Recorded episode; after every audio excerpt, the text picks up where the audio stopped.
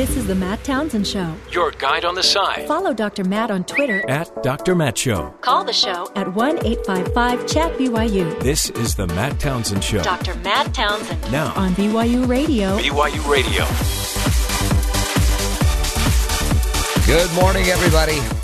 Welcome to the Matt Townsend Show. I'm your coach, your guide on the side, doing what we can on this program every day to give you a leg up on this crazy thing we call Earth.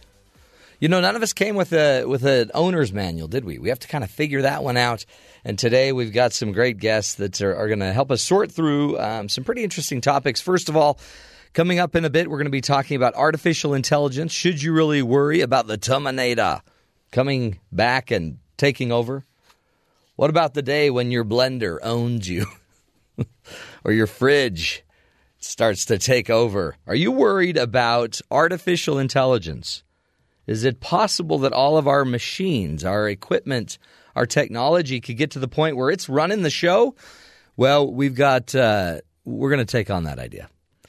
I certainly hope not, um, because for a bunch of us that can't even run our VCRs, and even still have a VCR, we'd be in a world of hurt if our computers actually became so literate that they could take us over. Boy, that would not be a good sight to see. We'll be talking with Dr. Michael Littman from Brown University. He's going to talk about his view about the odds of that happening. Not saying he's saying not very good. You're you're probably not going to ever get to a point where technology is going to just take over. Now, it doesn't mean we might not have a bad moment here and there. Maybe we'll shut down the grid. That's possible. Maybe, you know, artificial intelligence could crash the economic world for a while. Stuff like that. But as far as completely being overrun by artificial intelligence, probably not going to happen. We're going to be talking with him. Then, next, the next hour, hour number two of the show, we're going to be talking with uh, one of the great, I think, coaches of youth.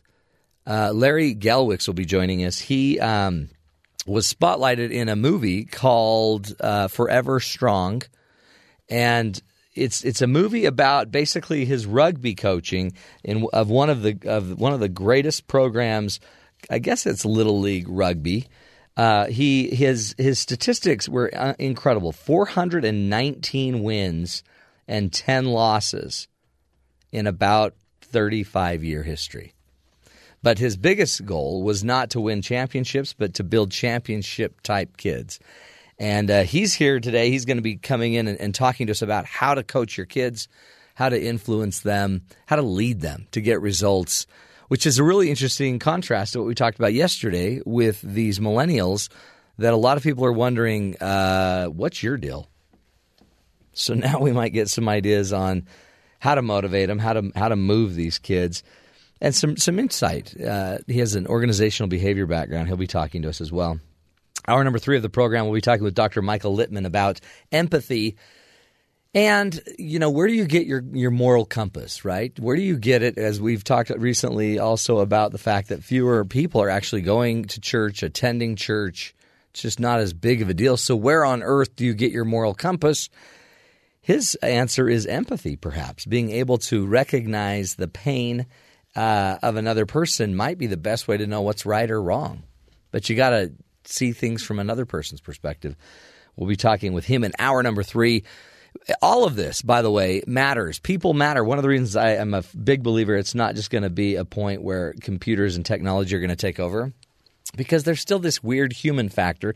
Today I walked into BYU Broadcasting Building took about 10 steps in, and by the time I was in, realized that I was walking on a newly mopped floor and had tracked in dirt, just a little dirt.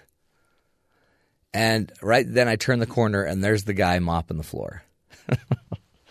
oh, I felt so bad. I felt so bad. Now, we could have a computer. This is where, like, if you had a machine doing the floor, you just, yeah, a Roomba. You just kick the little Roomba and say, sorry, dude, get back to work. That would have been great. But instead, I had this great guy, and I'm like, oh, man, I'm sorry. And I was just stuck in the middle of the room. Do you keep walking? Do you? I'm like, ah, I'm so sorry. And he just looked at me. He's like, no, no problem, man. Really, no problem. Just work. You're good. Don't worry. And I, I don't know where to walk. Do I walk? Where do I go? Just wherever you want to. I'll clean it up. No big deal. Humans. You can't replace that. A good human being doing a great job. Anyway, great show for you coming up. Stick with us. We're now going to turn over to Kathy Aiken with our latest headline, headlines. Kathy? Good morning, Matt. Al Qaeda's number two leader was killed in a U.S. drone strike on Friday. Nasser al Wuhayshi, a former personal secretary to Osama bin Laden, had been targeted for many years. Al Wuhayshi was the leader of Al Qaeda in the Arabian Peninsula, Peninsula, or AQAP. He was hit by the drone in Yemen. AQAP is the terror group most capable of striking U.S. interests. Texas bracing for yet more rain and a lot of it. Tropical Storm Bill is expected to make landfall today. The National Weather Service predicts parts of North Texas, Arkansas, and Oklahoma could get up to nine inches of rain over the next several days. Over the Memorial Day weekend, storms brought heavy flooding to Oklahoma and Texas, storms that killed more than 30 people. Five people are dead this morning after an apartment building balcony collapsed in Berkeley, California. At least eight others were injured. The balcony was on the fourth floor and collapsed during a birthday party, but no word on what caused the balcony's collapse. Jeb Bush made it official yesterday. The presidency should not be passed on from one liberal to the next. The question for me is what am I going to do about it? And I've decided I'm a candidate for president of the United States of America. The 62 year old Bush became the 11th GOP candidate to announce he's running for president. The former Florida governor vowed to take Washington out of the business of causing problems. Donald Trump will announce his intentions for the upcoming presidential race today. The last time Trump talked about entering the race, he backed out, but this go round, he's prepared to release personal finance records, claiming he's worth up to $9 billion. Rachel Dolezal, the white woman who claimed she was black, stepped down from her post as the chapter president of the NAACP in Spokane yesterday. Dolezal's parents came forward last week to say she was lying about being African American. Five to go. For the third time in six years, the Blackhawks are Stanley Cup champions. That was NBC Sports with the call as the Chicago Blackhawks did it again, winning their third Stanley Cup title in six years. The Blackhawks shutting out Tampa Bay last night, taking the series in six games. The win the first time Chicago won the title on home ice in 77 years. Duncan Keith, by the way, became just the second defenseman to win the Conn Smythe Trophy as the playoff MVP. A win tonight in Cleveland, and the Golden State Warriors are the NBA champs for the first time in 40 years. The Warriors lead the best of seven series, three games to two.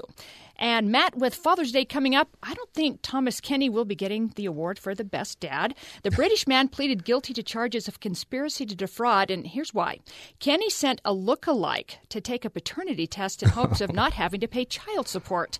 According to the. Birmingham Mail, Kenny was already a father of one when his longtime girlfriend was expecting number two, but he was having number three What? was someone else and repu- refused to pay child support. And when he was ordered to give a DNA sample, he sent another man. I guess it looked like him, but You know, he at least he was smart enough not to send his brother.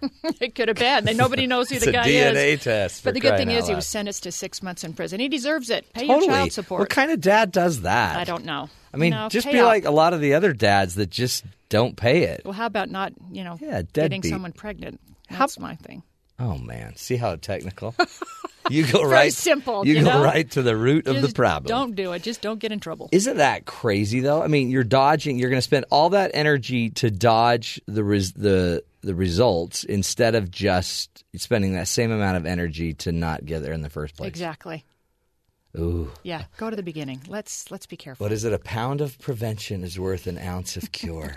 Isn't that crazy? Good job, Kathy. Well done, my friend. Thank you, Matt. Good stuff. Um, holy cow, though. Texas rain again. That's the last thing they need. In fact, our planes, I was on vacation in Cancun this week, and uh, we got, we had bad weather through Houston, and half of our group couldn't even make it home for another day. So uh, prayers go out to people in Texas. And Trump is in the game. Holy cannolis. I don't know if that's a good thing or not.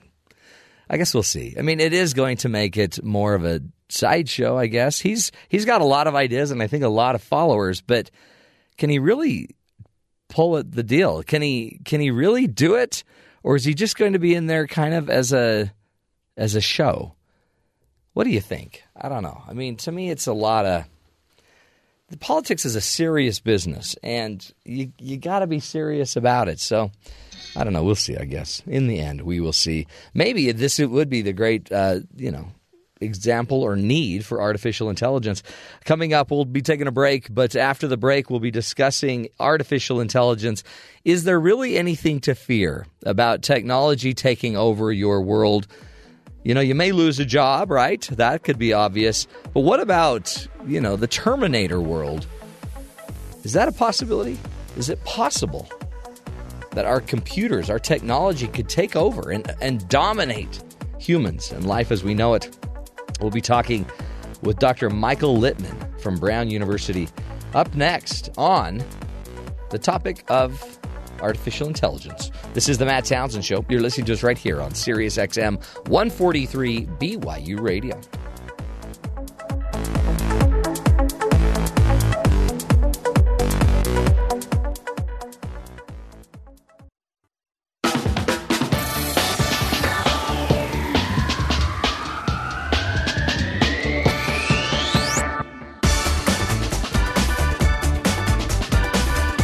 Welcome back, friends, to the Matt Townsend Show. You know, every science fiction fan knows uh, the Hollywood portrayed dangers, right? Of robots and artificial intelligence eventually taking over the world. In fact, on July 1st, Terminator Genisys will be in theaters, a new release of another Terminator movie. It's about where the future machines will take over and decide to eliminate all human beings and the eventually the entire world will be run by a Roomba that's that's unwilling to vacuum, and now the humans have to vacuum. Is this just all far fetched? Should we be worrying about it? People like Elon Musk uh, from Tesla, Stephen Hawking, some of them have actually stated they're a little worried. We got to be careful of artificial intelligence and um, and make sure that it you know it's not going to take over. So we wanted to bring in a true blue expert on that. And to find out if we could be heading into a world controlled by artificial intelligence, with us today on the phone, uh, we have Dr. Michael Littman, professor of computer science and co leader of Brown University's Humanity Centered Robotics Initiative. He's here to help us understand a little bit more if there are any real true fears about artificial intelligence. Dr. Michael Littman, welcome to the program. Hi, yes, I'm sorry, I missed your introduction. Uh, uh, I was getting multiple radio signals in my oh, were you? at the same time. Can you hear us now? Okay. yeah, everything okay. else went away, and I and I heard, uh, yeah, I heard you click through. Hi. Yeah, good, good to have you, Dr. Littman. We were just talking about, you know, is there a is is this something we need to worry about? The day that the little Roomba vacuum cleaner eventually takes over and starts to dominate humans. I I don't think this is a this is a serious issue that we should be thinking a lot about right now.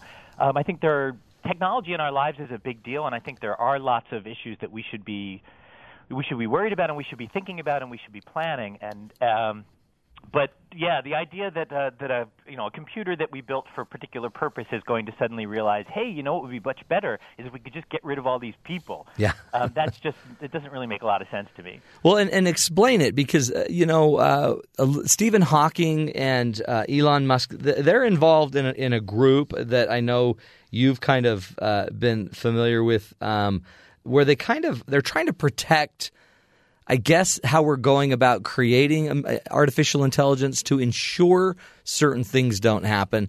But it, just the mere fact that they have that idea that something, some things could happen, it almost makes it seem like it's going to happen.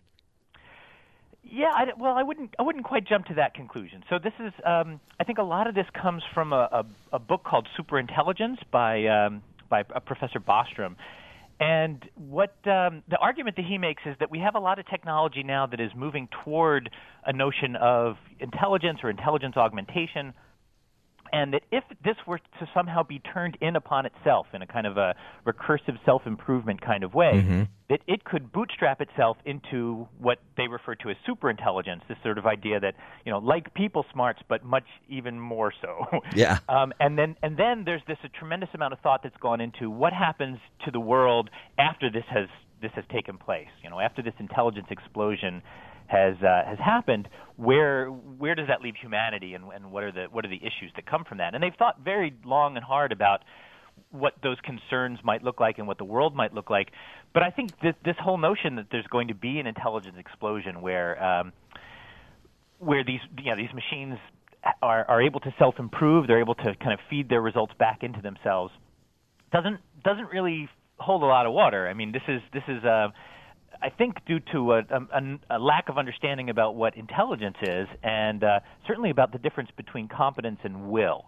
Right. So the systems at this point don't really have a will of their own. They're not trying to accomplish anything. Right. If they were, if they happen to be super intelligent and they happen to have some kind of specific goal that they were trying to achieve, the argument is that this could be very dangerous because um, of a concept that they refer to as convergent instrumental goals, which is the idea that, boy, you know, if you're trying to accomplish something that maybe, and, and you're and you're extremely powerful, the best way to do it is to control everything, control all the resources, uh, eliminate variables, and that's the concern: is the idea that if these systems became so powerful and had something that they wanted to accomplish, they could judge us as being in the way. But these are huge ifs, right? Yeah, these right. That we have have made no progress on really in in you know hundreds of years.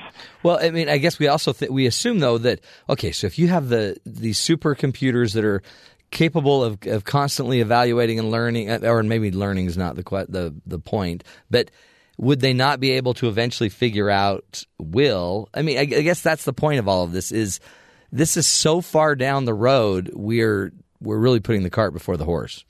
Well, that's that's definitely one of the concerns that I have. That that um, a lot of these folks are trying to move towards effective ways of of dealing with this threat when we abso- we have absolutely no idea what the shape of the threat right. is and when it's likely to happen. I feel like we'll, you know, if we were living in a world where we could build computer systems that were that powerful, we'd know a lot more about how to control them too, right? Yeah. I mean, it's hard to imagine controlling something that you just haven't ever specified yet. The, one of the analogies I like to think about is, you know, imagine that we want to try to create airbags which is a great you know sort of safety precaution eh, for automobile travel. But we haven't quite figured out what cars are yet, right? So the shape of that Yeah. that invention is going to be very difficult to specify. Yeah, so what? Why do they do it? Why are they trying to control it this early? Well, so so one of the arguments is that the stakes are extremely high. So so if even if this is an extremely low probability event, it would it would potentially have a very big impact on on humankind and our future development. And so uh, some a lot of these folks are thinking, okay, look, if you if you think of not just the human beings that are alive today, but you think of all that humanity might accomplish into the future, you know, if we mess this up and have an existential threat, something that actually eliminates humanity, it's not just us that's gone; it's all our, you know, all our progeny, all our future is going away as well. So, so they want to argue that a low probability event, if it has that much impact, is something that's worth some thought. And I, and I don't disagree with the idea that it's worth some thought. I, what I'm mostly concerned about is this idea that this is, you know, a, a, an imminent threat and something that a lot of people need to be concerned about in their day-to-day lives. It's it's just much more abstract and much more uh, far off than that. Well, and- you do you deal with this every day in your work, right? You're the co-leader of Brown's humanity-centered robotics initiative. What what are you trying to do there at Brown?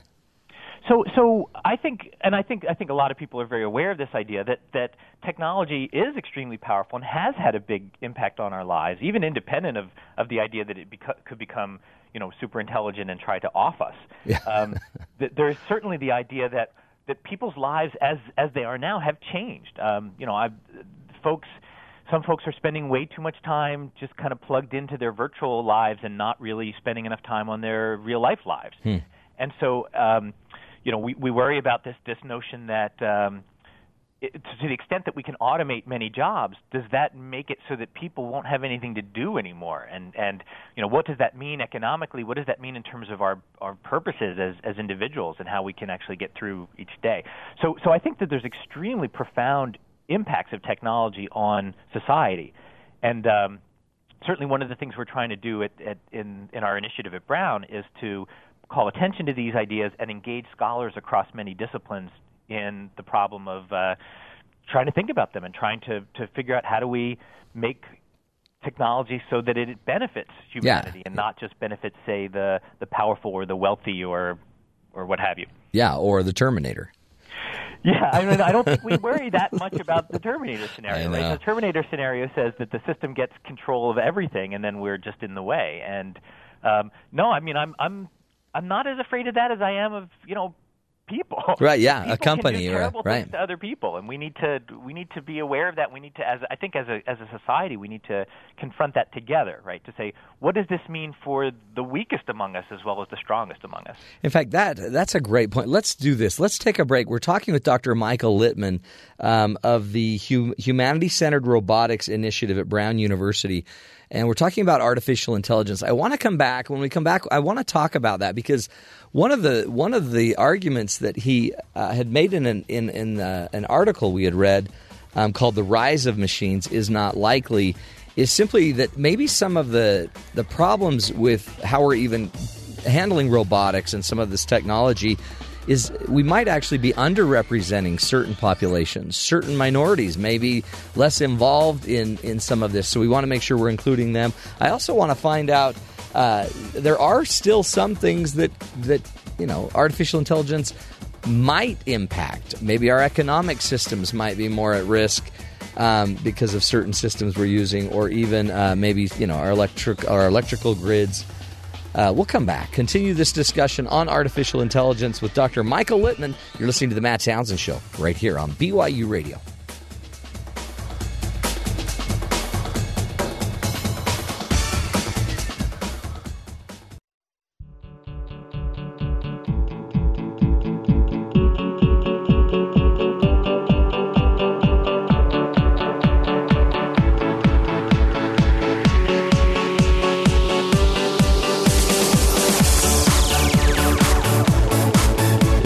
Back, friends, to the Matt Townsend Show.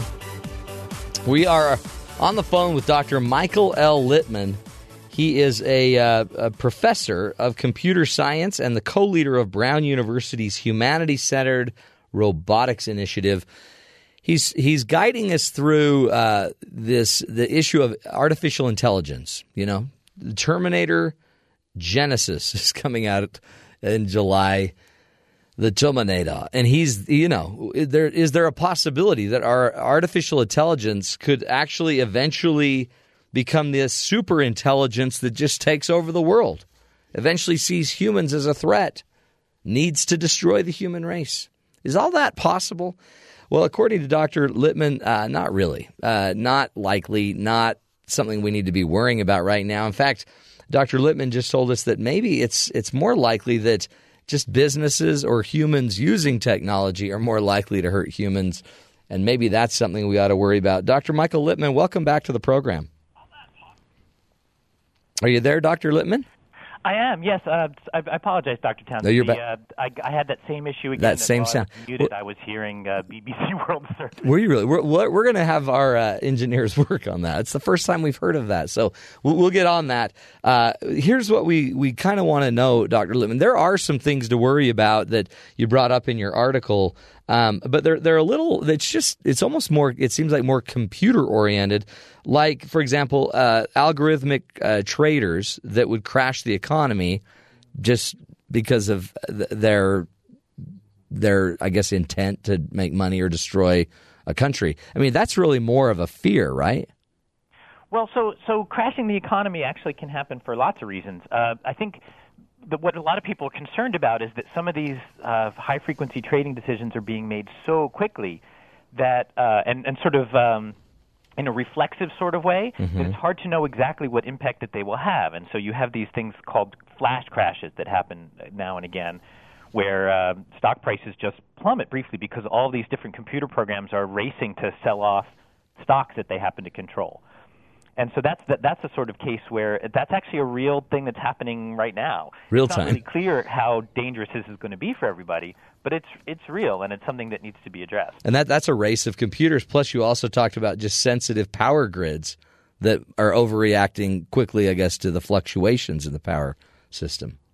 Right, and again, that's that's uh, also the situation where it's not that these systems have any kind of ill intent. Yeah. It's that they're controlling important and complex resources, and uh, you know what appears to be a very sensible rule, like you know if you get into trouble, you know decrease the amount of power flowing through this you know this area.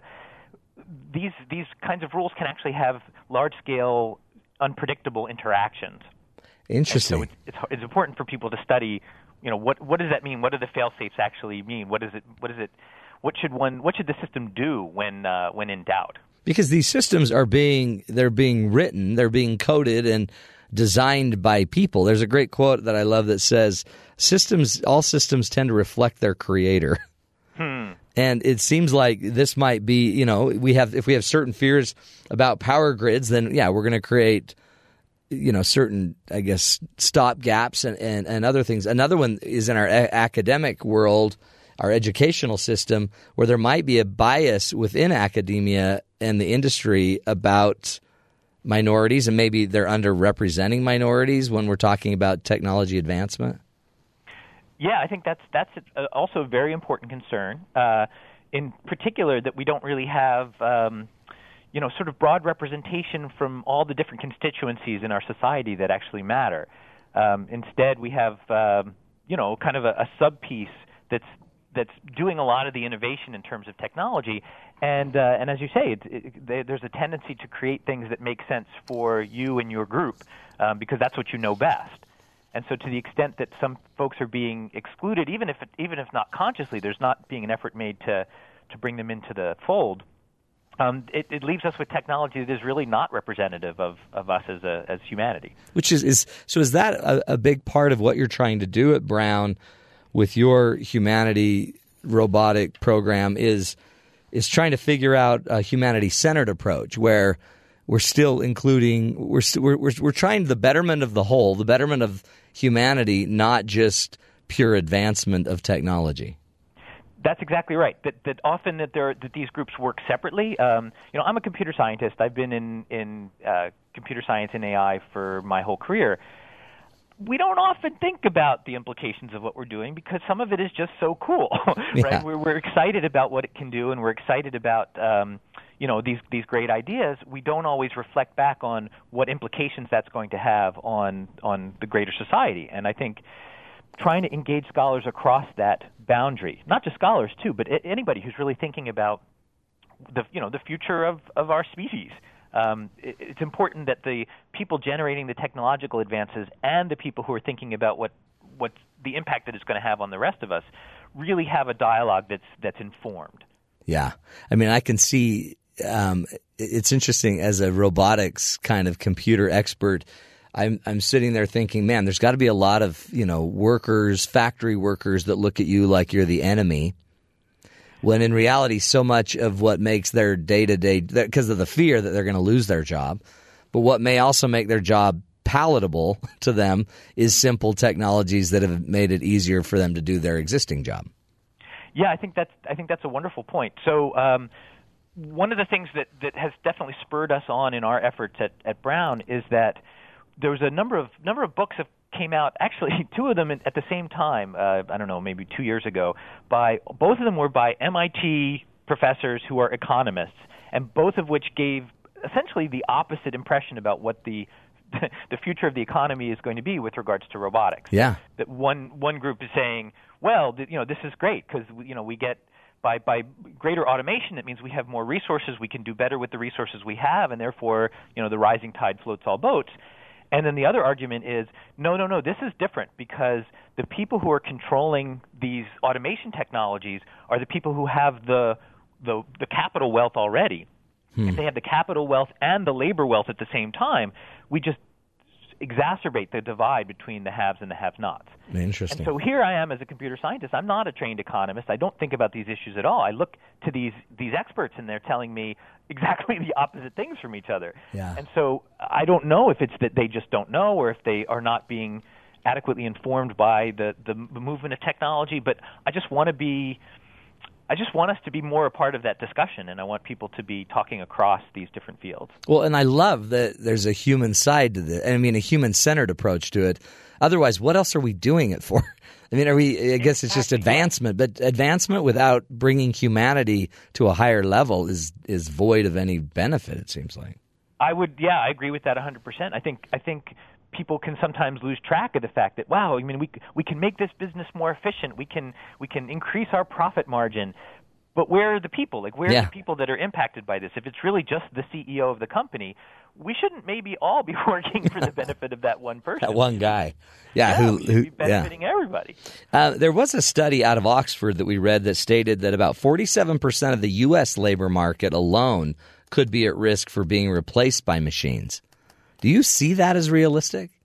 Uh, well, it's again, I'm not an expert in that that part Yeah. of uh, of academics, but um, but yeah, I mean, I've heard arguments that that are of that form, right? That basically say that not only can people's work be replaced because that's happened throughout throughout uh, Sure. human history, right? It's always the case that a new innovation comes along, and the people who are doing things the old way are, are very negatively impacted by that Right. so far, um, humanity as a whole has actually benefited from these things. There's sort of local patches of things being really rough for some people, but then you know we rally together, we we we, we share the wealth, and and um, and we all benefit. We all are are wealthier and safer and healthier now than we were throughout most of human history. The concern is that this time it might be different. Yeah. and um, and I think that's I, I think it's worth asking that question, and I think it's worth trying to put uh, I don't know safeguards in place for, for the benefit of, of the rest of us. And I guess part of this too is you don't know what you don't know. So you, you could put safeguards to a point, I guess, right? And then eventually you kind of need to grow. Yeah, well, the sort of safe, safeguards that I'm I actually think are really important and and and are very reasonable to discuss are things like, well, if all right, so so in the past, as as uh, sectors of the economy have been destroyed by technological innovation, it, it generally doesn't happen so fast that um, people can't retrain themselves, that people can't, you know, move to other parts of the other, other sectors Right. of the economy, and people, you know, again, it's very rough for some people, but but by and large, we get through it. Um, if these innovations start happening sufficiently quickly and sufficiently broadly that actually impact everybody in multiple sectors at the same time, and just as one sector recovers, another one gets gets uh, you know undermined, then um, I, I think there's safeguards in terms of our, our economic health, right? So things that we could do to kind of provide some kind of a social safety net Sure, for, protection. for people, so that so that, yeah, you should work, you should innovate, and, and we should share the benefits of that. It shouldn't be the hmm. case that there's you know there's winners who get everything, and then there's losers who are completely disrupted, right? It's so interesting, isn't it? Because it might be the business that's innovating, but the unions that need to bring their people along, and these people don't talk anyway very well. So somehow we, you're saying we basically have to get all of these other pieces on the same page, so we're anticipating the humanity side of advancement. I think that's exactly right. Yeah, and and and these are these are public policy issues. These are kind of uh, leadership issues that I am not in a great position Yeah. to, to Yeah. address. But um, but I can I can raise I can raise the issue and I can um, you know be part of the discussion. and, and educating right people and giving everybody similar opportunity to use technology to grow in technology so that you don't have a certain population that's so far behind that they, they really are behind the curve I agree with you. this is cool i mean is and is this at a lot of universities are they do they have like a humanity centered robotic program or is that just unique to brown This, yeah, this is something we're trying to innovate with. We actually had a symposium, oh, about a month ago, where we brought scholars in uh, across disciplines from from all over the country and and actually um, other places in the world as well. We had a, a representative from um, from Nick Bostrom's group at, at Oxford who uh, came and spoke about these issues of. Uh, the, you know the impact The of superintelligence. superintelligence on Yeah. and and um, and it was just such a wonderful meeting and such a wonderful discussion, and everyone there was thinking, "Wow, you know, we we we all feel like we're worried about these issues, but we're sort of isolated, and we wanted a way to come together and discuss it, and this was uh, very valuable for us." So so we're hoping this conversation actually grows and continues. It really is an educational process, isn't it? Because everyone on July 1st or whatever, they're going to go see Terminator Genisys and they're going to be terrified. Like, and then they're going to look at guys like you, Mike, and just think, ugh, you're the cause of all of this.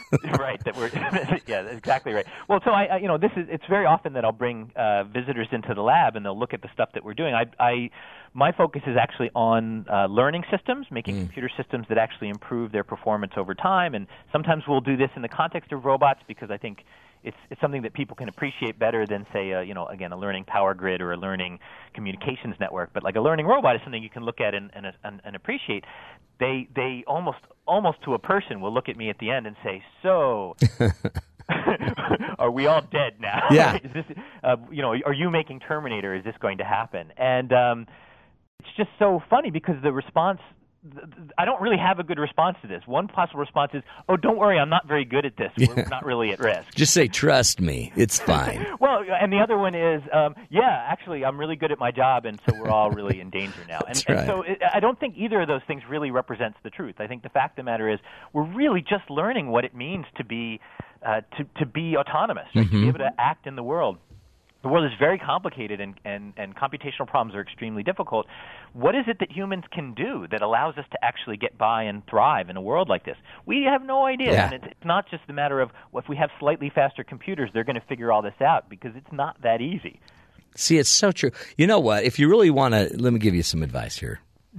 I know you're a PhD and everything, but um, here's you just need to make more robots that f- go into an arena and fight each other. Because and then put that that on television, everyone will love it. And then by the t- then you can start teaching them during the commercials about how you teach a robot to learn how to kill another robot. If we saw more of that, we'd all feel more comfortable with this whole thing. so you think you think uh, better public understanding of how powerful robots are in defeating other robots? Exactly. That's fascinating. I would not have gone that way. See, it's interesting. That's how that's how quirky we are here. that's how warped we are. Well, uh, Dr. Littman, we appreciate you. This really is an interesting topic. And in the end, though, if if you were going to just summarize it for us, what what should we worry about when it comes to artificial inte- intelligence, and really, what do we not need to worry about? So I think we don't really need to worry about this notion that computers are going to wake up one day or robots are going to wake up one day and, and have it in their heads that we need to be eliminated. That is, there's so many levels off from being something sensible that um, that this shouldn't occupy a lot of our, our attention. What I do think we should worry about, and, and all of us, I think, as, as people, need to be raising this question of how are we going to make sure that we all benefit as as innovations happen. And I think that that's it's it's an issue that the technologists can't solve alone, and it's an, an issue that the the public policy people can't solve alone. It really needs to be all of us together saying, you know, this is this is important. That as advancement happens, we all need to benefit from this. What what are you doing to make sure that happens? It's great stuff, and and really, uh, but we need we need you to lead a lot of that conversation, Michael. Because I sit there and I think, yeah, let's just have our politicians get involved, and then it's like, ugh, because they don't know what you know, and and yet they they're going to pull a lot of those groups and those strings that need to be pulled. So it really, this is where humanity needs to come together. I I, I agree with you 100 percent. Great job. Appreciate you. Dr. Michael Littman, again, from Professor of Computer Science at Brown University, co leader of Brown Brown's Humanity Centered Robotics Initiative. Folks, relax. Trust us. really, it's safe. It's safe. You know, but there's already existing issues with technology that we don't even pay attention to now. We got to get on the stuff that already exists. Let's not worry about the crazy future. Let's focus on what's happening to us right now. Good stuff. We'll take a break, come back, uh, continue some of the news headlines around technology. This is the Matt Townsend Show. You're listening to us right here on BYU Radio.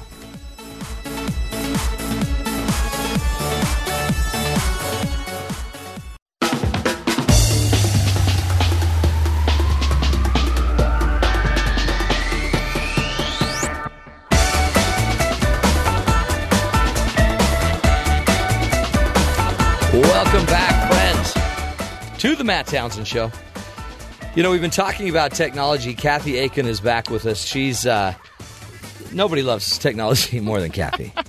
Yeah, you got the wrong person. You Hey, I can't even figure out my iWatch yet. So, I know. You know. I saw that. Yours was totally on did? upside down. No, it wasn't. Yeah, it was At least I got it the right side up. Yeah, you yeah. got it figured out. Yeah. Hey, um, Do you have one? I don't. I, I want one, but I'm trying to not be an early adopter. You're just waiting. I'm waiting because it doesn't have cool everything I want yet. Yeah. So what I do now is I wear a watch and a Fitbit.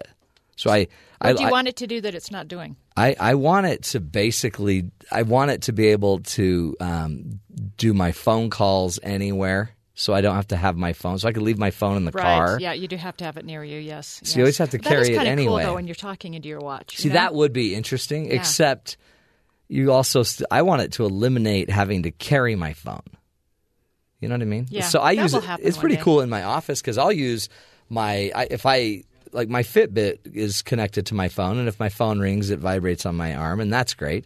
But it's also great because when I go see a client or I'm talking to a client in my office, then uh, they can basically communicate to me through my my wrist. Mm-hmm. It's time to end. Let's wrap this up. And if they if I'm really late, they just call me incessantly until my hand goes numb with vibration, which is horrible. That's It's horrible. One of the things that's happening with technology, A, I guess, according to Dr. Michael Littman, we don't need to worry about the machines taking over. Mm-hmm.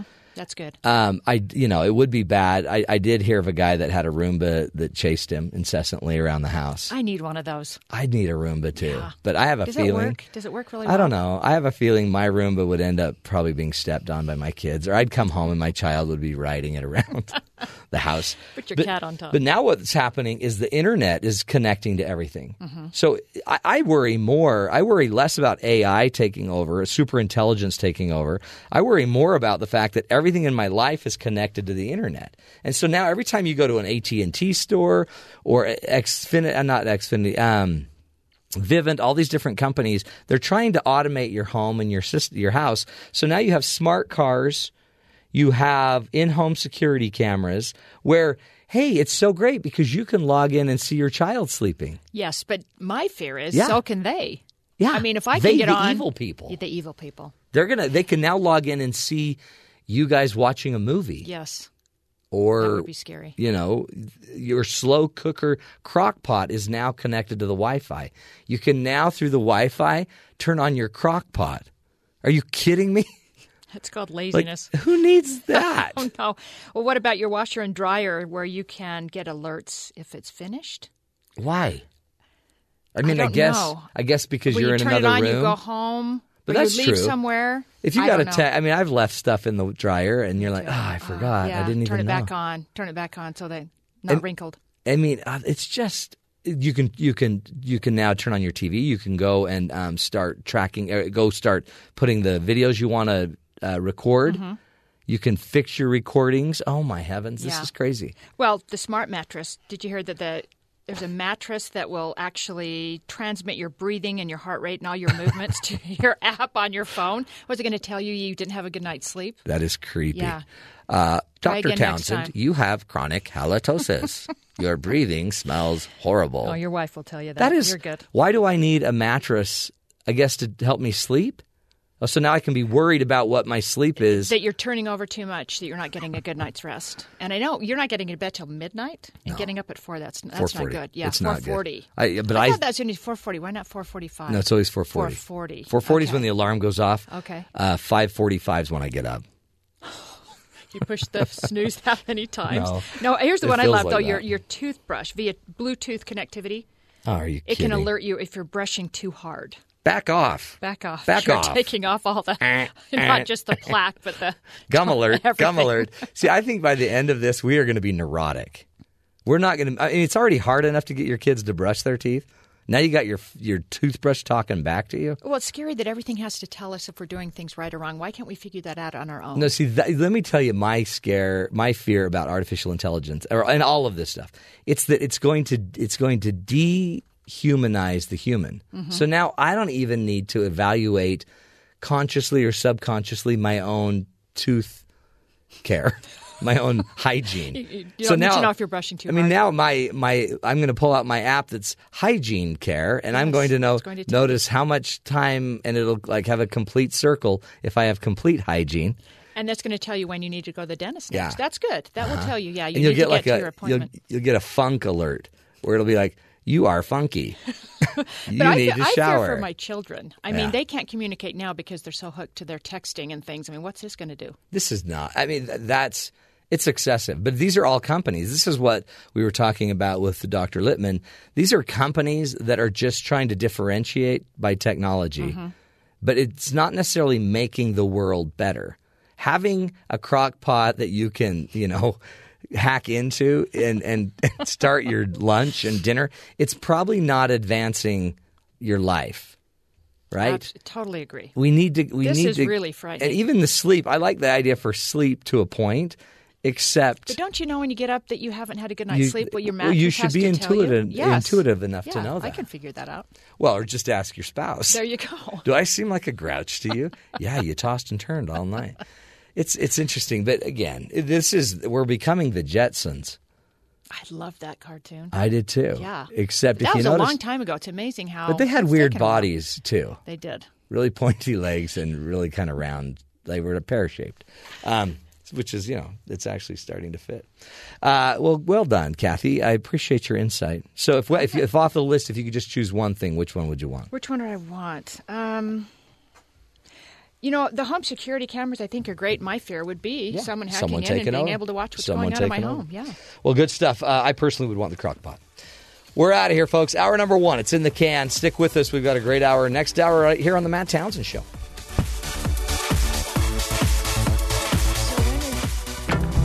when you say starts with the first step, it has to start today. Because it's always, well, I think I'll think I'd do that tomorrow. Aren't you always going to do that? When I finish a bag of donuts, I'm starting a diet tomorrow. No, I, It always seems like see, I'm and I'm, starting. I'm starting my next bag of donuts. I say David's journey starts with the first donut. Don't delay the first step of your journey. Join Eric and his crew on Traveling with Eric Dowdle, weekdays at 1 p.m. Eastern on Sirius XM 143, BYU Radio. Talk about good.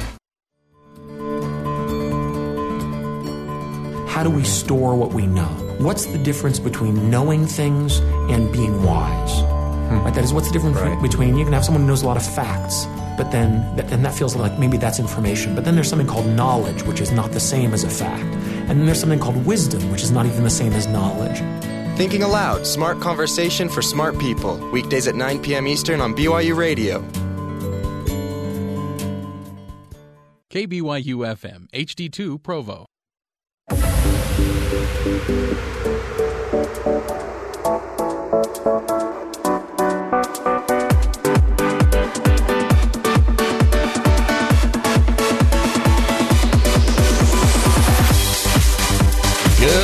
morning, friends. Welcome to the Matt Townsend Show. I'm your coach, Dr. Matt T. Here helping you figure out your own life, right? It's your world, it's your life. You only get one of them, though, folks. So my goal is to see if we can't make it the best one ever. The the purpose of this show is to help you live longer and love stronger and lead a healthier, happier life. Lead you to your own legacy. Everybody's got something to bring to this great big ball of mud we call Earth life. And uh, I just, you know, I want to be your guide that helps you get there.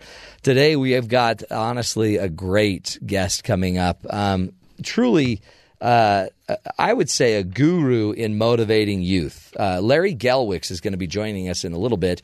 He is um, he's a coach that coached little league. I mean, not little league, high school rugby for about 35 years. And I, I had a bunch of friends that played with him.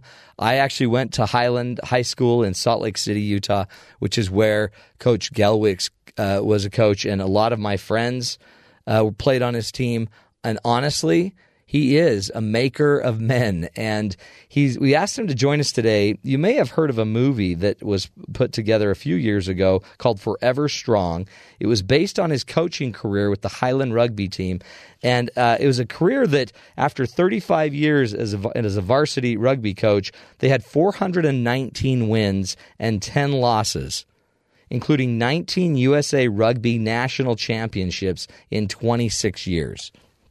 Um, that uh, the the association has been having national championships. So 19 out of the 26 years that uh, they had been having championships, Larry Gelwix and his teams won those championships. So I wanted to pick his brain because yesterday we had a guest on that talked about the millennials, these 20 to 30 somethings, 35 year olds that are really struggling, not struggling, and they're struggling in our view, you know, in the Generation X person's view or the baby boomers view. We look at these millennials like, oh, you people, you don't even have a home loan yet. the reality is these these millennials are a different generation. And I want to talk to somebody that, that maybe knows a lot of, I mean, does know for sure a lot about motivation, but maybe could give us some insight into what we could be doing as a parent, what we could be doing with our youth today, what we could be maybe doing with some of these millennials to get some results with them, to understand them, and what are some principles that he used as a coach to do that. Now I've got I've got six kids, and um, I've got uh, four of them that live at home. I have one of them that's been serving for two years in Mexico as an LDS missionary, and he comes home in one week. And his number one, it's so sad because if he could come to any one of my interviews, he'd want to meet Larry Gelwix. So I'll have to tape that and uh, maybe go find Larry some other time with my son. But in the end, um, folks, you're going to want to stick by this. If you have kids, if you have grandkids, if you have coworkers, people you're trying to motivate, Larry Gelwix is going to be joining us in just a few moments to help us with that. But first, let's go to Kathy Akins and talk about uh, the latest headlines. Kathy? Tropical Storm Bill is closing in on Texas, and the Lone Star State is bracing for more rain. The National Weather Service predicts part of North Texas, Arkansas, and Oklahoma could get up to nine inches of rain over the next several days. In fact, some parts of Texas get up, could get up to 12 inches of rain. This coming off record rainfall in the same areas just last month. Five people are dead and eight injured following a balcony that collapsed at a Berkeley, California apartment building. The balcony was on the fourth floor. No report on why it collapsed. Some of the victims include students from Ireland. Al Qaeda confirmed their number two official, Nasir al Wuhayshi, was killed in a U.S. drone strike on Friday. Al Wuhayshi was a former aide to Osama bin Laden and was most recently the leader of Al Qaeda in the Arabian Peninsula, or AQAP. His successor has already been named. Day 11, and still no sign of the two prison escapees from New York. A senior law enforcement official told NBC News Joyce Mitchell, the woman charged with helping the men escape, may have asked them to kill her husband.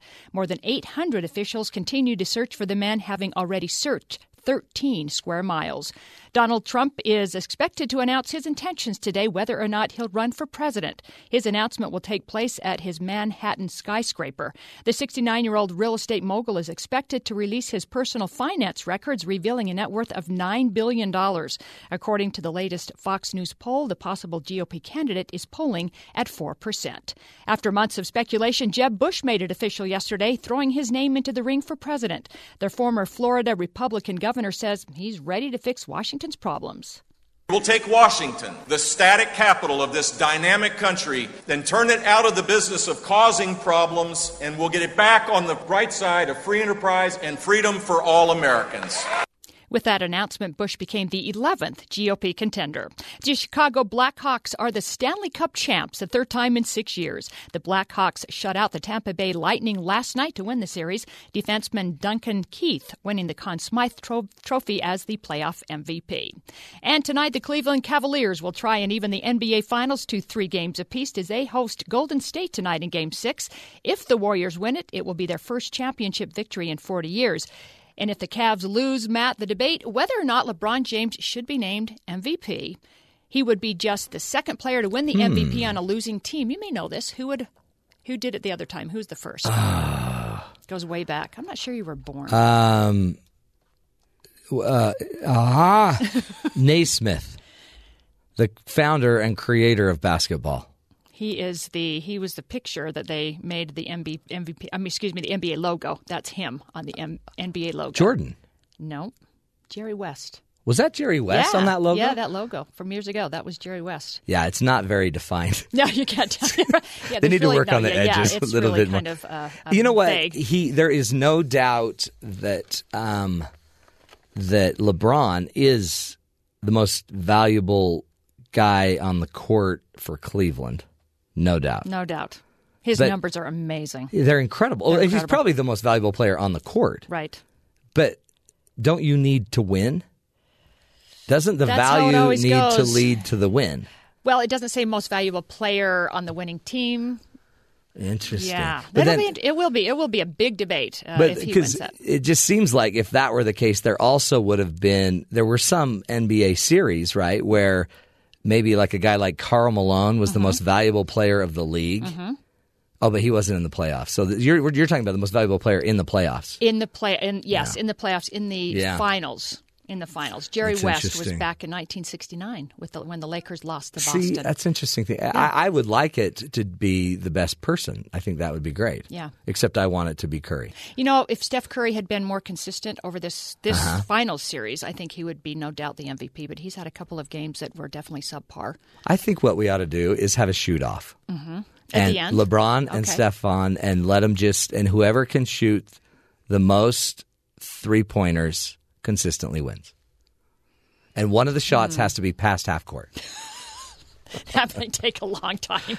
Are you a fan? Have you ever listened to Brian Regan? Yeah, I love it. Oh, we saw him recently, and he talked about one of his one of his jokes right off the bat was when the team loses. You know, this guy runs into the locker room. Guys, guess what? Guess what? The winning team, they gave us credit. They gave us credit. it was hilarious the way he says it. He's one of my all time favorites. It was hilarious. That's it because he credits so underrated It compared is to so the underrated. win. Guys, they gave us credit. Who cares? I want the ring. it's interesting too that um, Le- I like LeBron's confidence. He is incredible. He's just phenomenal. Phenomenal. But you also have to be a team, Mhm. right? And But they- so many of the players on his team injured. are injured. I know. three All Stars that are injured? Yeah. And not having Kyrie Irving in there, the fact that they've made this a close series, I think, is amazing. Oh, I but I think too. when they only go seven deep on, you know, seven deep on the roster, they're going to be tired. That's the risk, and I think that's the risk of playing to win a championship Yep. by going out and getting three All Stars. Yep. Yep. Then You're two of them blow up, Yeah. you're dead. Well, only two days rest. Yeah. Uh, yeah, I think the Cavs may be in trouble tonight. We'll see, see. Oh, it's a whatever it is. It's it's a great series. It might not, it might be great to see the Cavs win, just to see it go seven. Game seven. So then you get down to like a one point shot in Game Seven. Have you Holy ever cow. been to the arena there where the Warriors play? No. Oh, No. Is it? incredibly loud. Really? Incredibly loud. Yeah, it is. I don't know if they said it's the loudest arena in the NBA, but it is just deafening at times. So that would be fun to see. And to see Steph's mom and dad dancing, that's way Mhm. cool. There you go. And his cute little girl. It's the thing is these are just people, right? Yeah. But can you People making imagine knowing that you've got the biggest game of your life tonight? You know, I have to say, one of the greatest events I ever went to was when the University of Utah played in the finals against Kentucky. I think it was 98 uh-huh. in San Antonio. That was so fun because you realized majority, the vast majority of those players would never play again. You know, they weren't going to make they're millions of dollars. pro. And so it was just the love of For the game and the competition was amazing. You go to the NBA, these players make so much Oh, money. yeah. It's kind of a different And they're all going, you know, field. LeBron will be back in Miami on the beach tomorrow. exactly. That's- exactly. that's no matter what happens, go. they're going to go on their yachts and have these Kathy, that's what they don't know about you. Yeah. They don't know that you are a sports guru. Love sports. That you've uh, been a sportscaster. You work for BYU Sports as well. Mhm. And you actually probably know more about sports than anybody in this building. Not more than Jeremy Spencer. Not more than Jeremy Spencer. i think so. Okay, good. I'm going to tell them. At least them that. BYU. I'm going to tell them BYU, that today. they know more than I do on that. Yeah, but you know, you know a lot more. I mean, you know about West. You know about the NBA logo. that's well cool. It's I really think a cool. lot of people do, Matt. So that's, That's okay. so true. I'm glad you're here. Me too. Kathy Thank you. Aiken giving us a little sports insight as well. Hey, uh, great guest coming up. Larry Gelwix is going to be joining us. He is just a coach extraordinaire. I personally know many, many people uh, whom he's he's he's changed their lives. He's he's been a father figure to him. He's been a, a dad, a guru. He's been more importantly just a great role model. He's here today to be teaching us about uh, how to mentor our youth, how to be a good example, a coach, how to how to push them harder yet get more with more integrity and more values. Up next, Larry Gelwix. This is the Matt Townsend Show.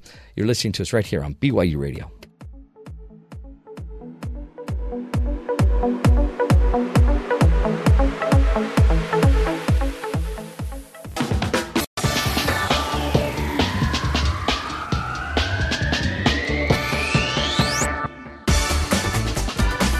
Welcome back, friends, to the Matt Townsend Show. Uh, in studio with us right now is uh, Larry Gelwix, which uh, for me, uh, he's a coach, but he's a coach that impacted my friends, my guys my age. I went to Highland High School in, in Salt Lake City, which, if you're a rugby player, is known all over the country. Uh, Larry has won 20 national rugby championships in the 26 years that they had championships while he was doing it. He also is a, has a varsity record of 418 wins, 10 losses. he more importantly though he he loves to influence men and boys and turn them into men. Um, but uh, he's been in two documentary, a documentary in 2012 called Larry Gelwix No Regrets, which won an Emmy award. He also is in the movie Forever Strong, which is all about his life. Uh, that came out in 2008, and it just talks about kind of a moral centered coach coaching approach that is a sh- it's a movie you need to show your kids if your kids love sports movies go to netflix look up forever strong and it's just got such a great message. Larry welcome to the program. Well thank you man it's nice to be here. But it's interesting because you were a you were a school teacher for a while kind of an institute teacher. You then probably realized you needed to make some money. You start you got into travel industry. You're a speaker. You're a you're a coach. But more importantly, you want to influence these boys. You did influence these boys. You know, I said, Matt, that uh, if it were just about rugby, I think I would have retired a long time ago. Yeah, you would have 36 years, and my I did retire in 2011. 36 years is a good run. It's a great run. And uh, we were a large team. We had over 200 players every year, grade 7 through 12. Oh, we folded yeah. the uh, junior high schools into our high did school really? program. Uh, my last year coaching, we had 238 players, 15 coaches, five different teams, all of us volunteers. And, you know, I do love rugby. I love the competition. But I think my coaching evolved over the years. I started at age 25, and you Yeah. can do the math. uh, but, you know, if it were only about rugby, there's no way I would have put in No. that volunteer time. But it's it's it's about turning out championship boys rather than championship teams. As important as Yeah. that is, You Uh, weren't a champion. You weren't thinking, I got to win another championship. You're thinking, I've got, I've got to teach these boys character. Well, I think that's where the evolution took place. You know, young, when I was younger, I had played competitive rugby. And when I was younger and coaching, yeah, we want to win a national championship. And, uh, you know, it was highly competitive. But I saw myself evolving where it truly became more about turning out championship young men than championship teams, as important as turning out championship teams uh, These are. we did, we had a man on yesterday, a professor on uh, a female actually professor that was talking about these millennials, these kids that are about twenty to thirty five. So year your age. Actually, I'm over- yeah. Thank I you. wish. Thank you very much, Larry. Larry. I so wish. But one of the things that's happening is they don't trust institutions.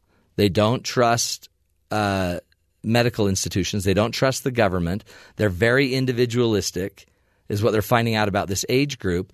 They tend to not be as religious. They tend to go to church a lot less. And often live with their parents. And a lot of them live with their parents. They're less inclined to get married. They're less, so all of these Yeah. traits that I know you inst, you instilled into the hearts and minds of your players.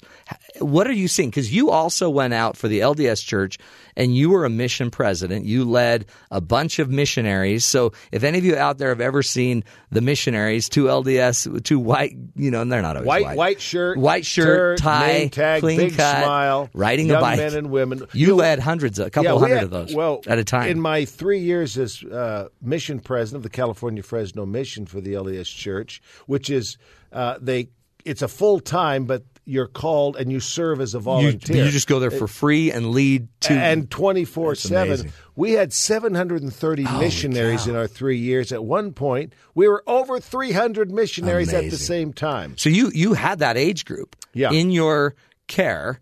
Was it different than all these other boys you'd been doing this with for the my age group back in the day? Did you notice a difference? There are very, very many similarities, Yeah. particularly in motivation, in goal setting, in accomplishment. You know, I told the missionaries, I told my players, nothing good in life happens by wishing, wanting, or hoping. Hmm. Good things happen by doing, but you don't have to have your whole life planned out either. Yeah. You can't tell a 16 year old boy that he needs to have every waking moment of his life planned out. It does. You know, in sports, we have audibles. We come up to the line of scrimmage. I also coached football as Yeah. a volunteer, and the play changes. Well, things happen in life, and the play changes. you got to gotta be able ready to audible. Yeah. That's cool. But see, so how do you how did you train up these boys? How did you get them to believe a that they could even win a championship. And but I know, and if you go watch the movie Forever Strong, you were very clear. We live values. We have principles. Don't cross the principles. We go by principle. Uh, it, it, that's true. I think the first step is creating a vision. And, um, you know, we think of an, a championship. That was not the focus. Now, just imagine you and I are at a whiteboard. Mm-hmm. And on the lower left, I'm going to draw a stick figure of you, Matt Townsend. Yeah. And at the upper right hand corner, I'm going to put a box. And that's our goal. Whatever we want to do, personally, professionally, a faith based life, academically, whatever I want to accomplish.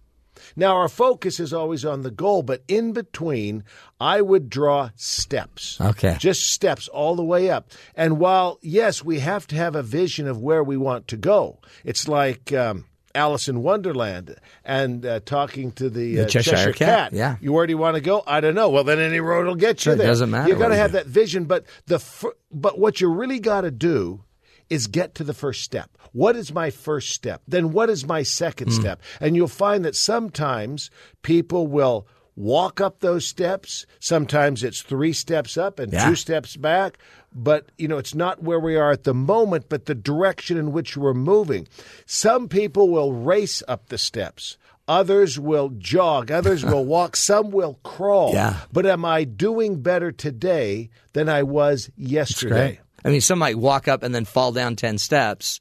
Then they need to Yeah. learn that they need another, they need a Yeah. railing. And you know, they need something else. We all make mistakes, and and I used to tell the the players, uh, you know, and the missionaries, I would say, you know, uh, life is tough. Hard work is hard. Yeah.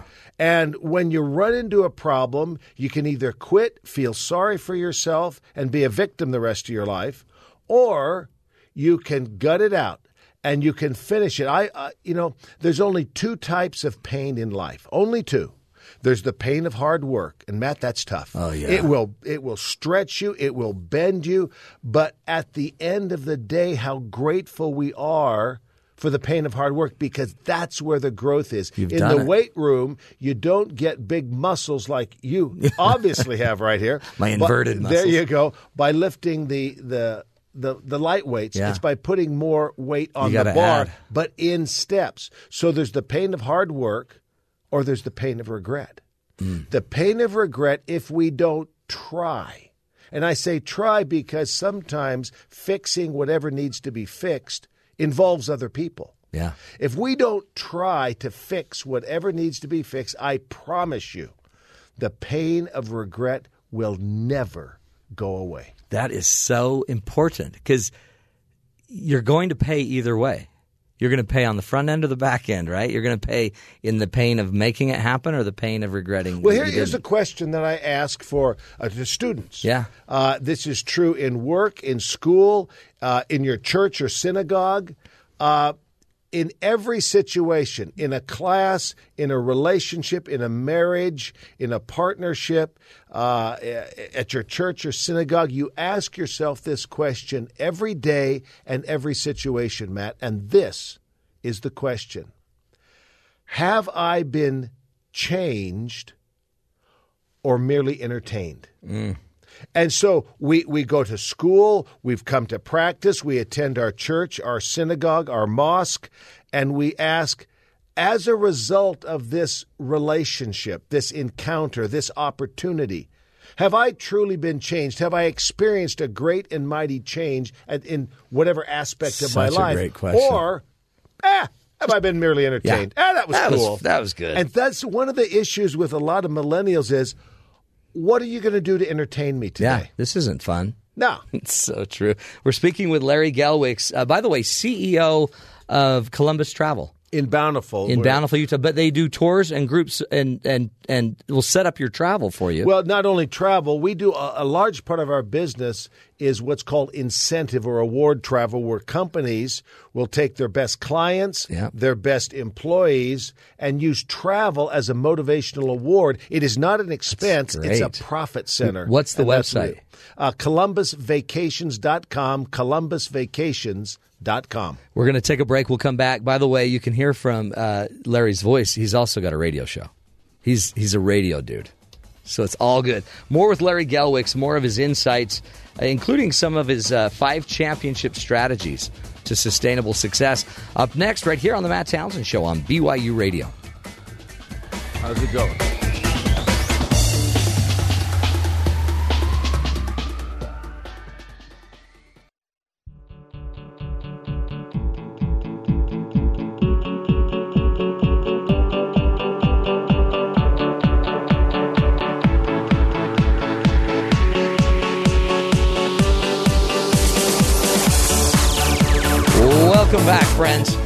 To the Matt Townsend Show.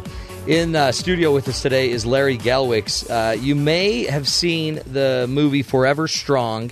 Came out in 2008. It was released. It's on Netflix today. It's about a rugby program in Utah that uh, was, uh, you know, out of this world successful. 419 wins, 10 losses is what Larry had as a varsity rugby coach, um, and also 20 national championships.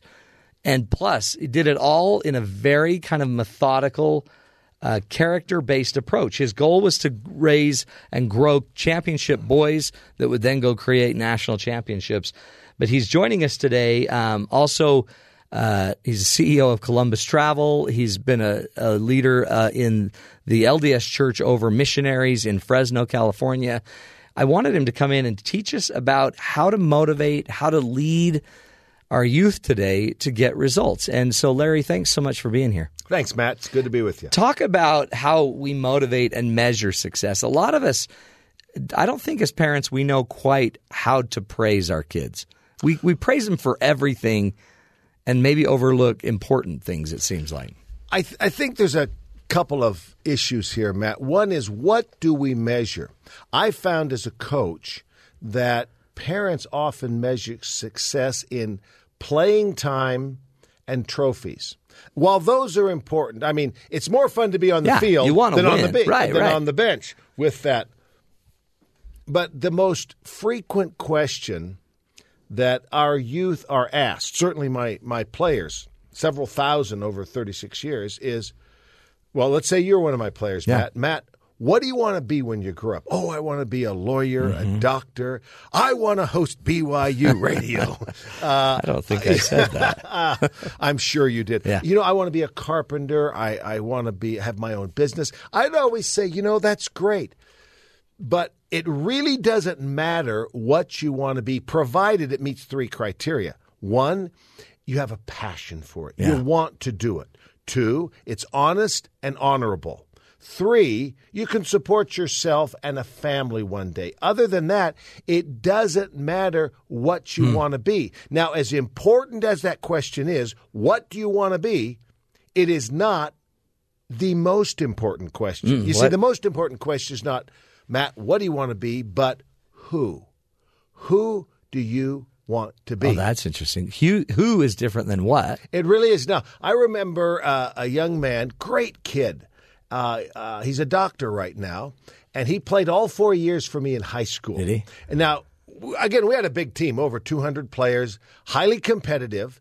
And at the end of the year, we'd have this wonderful awards banquet. Yeah. And you know where the parents and grandparents and families and and everybody uh, we get together, have a nice meal, and uh, you know it's just a great event. And he came up to me after this one. I'll never forget it. He said, "Coach, I played for you for four years. I'm graduating this year.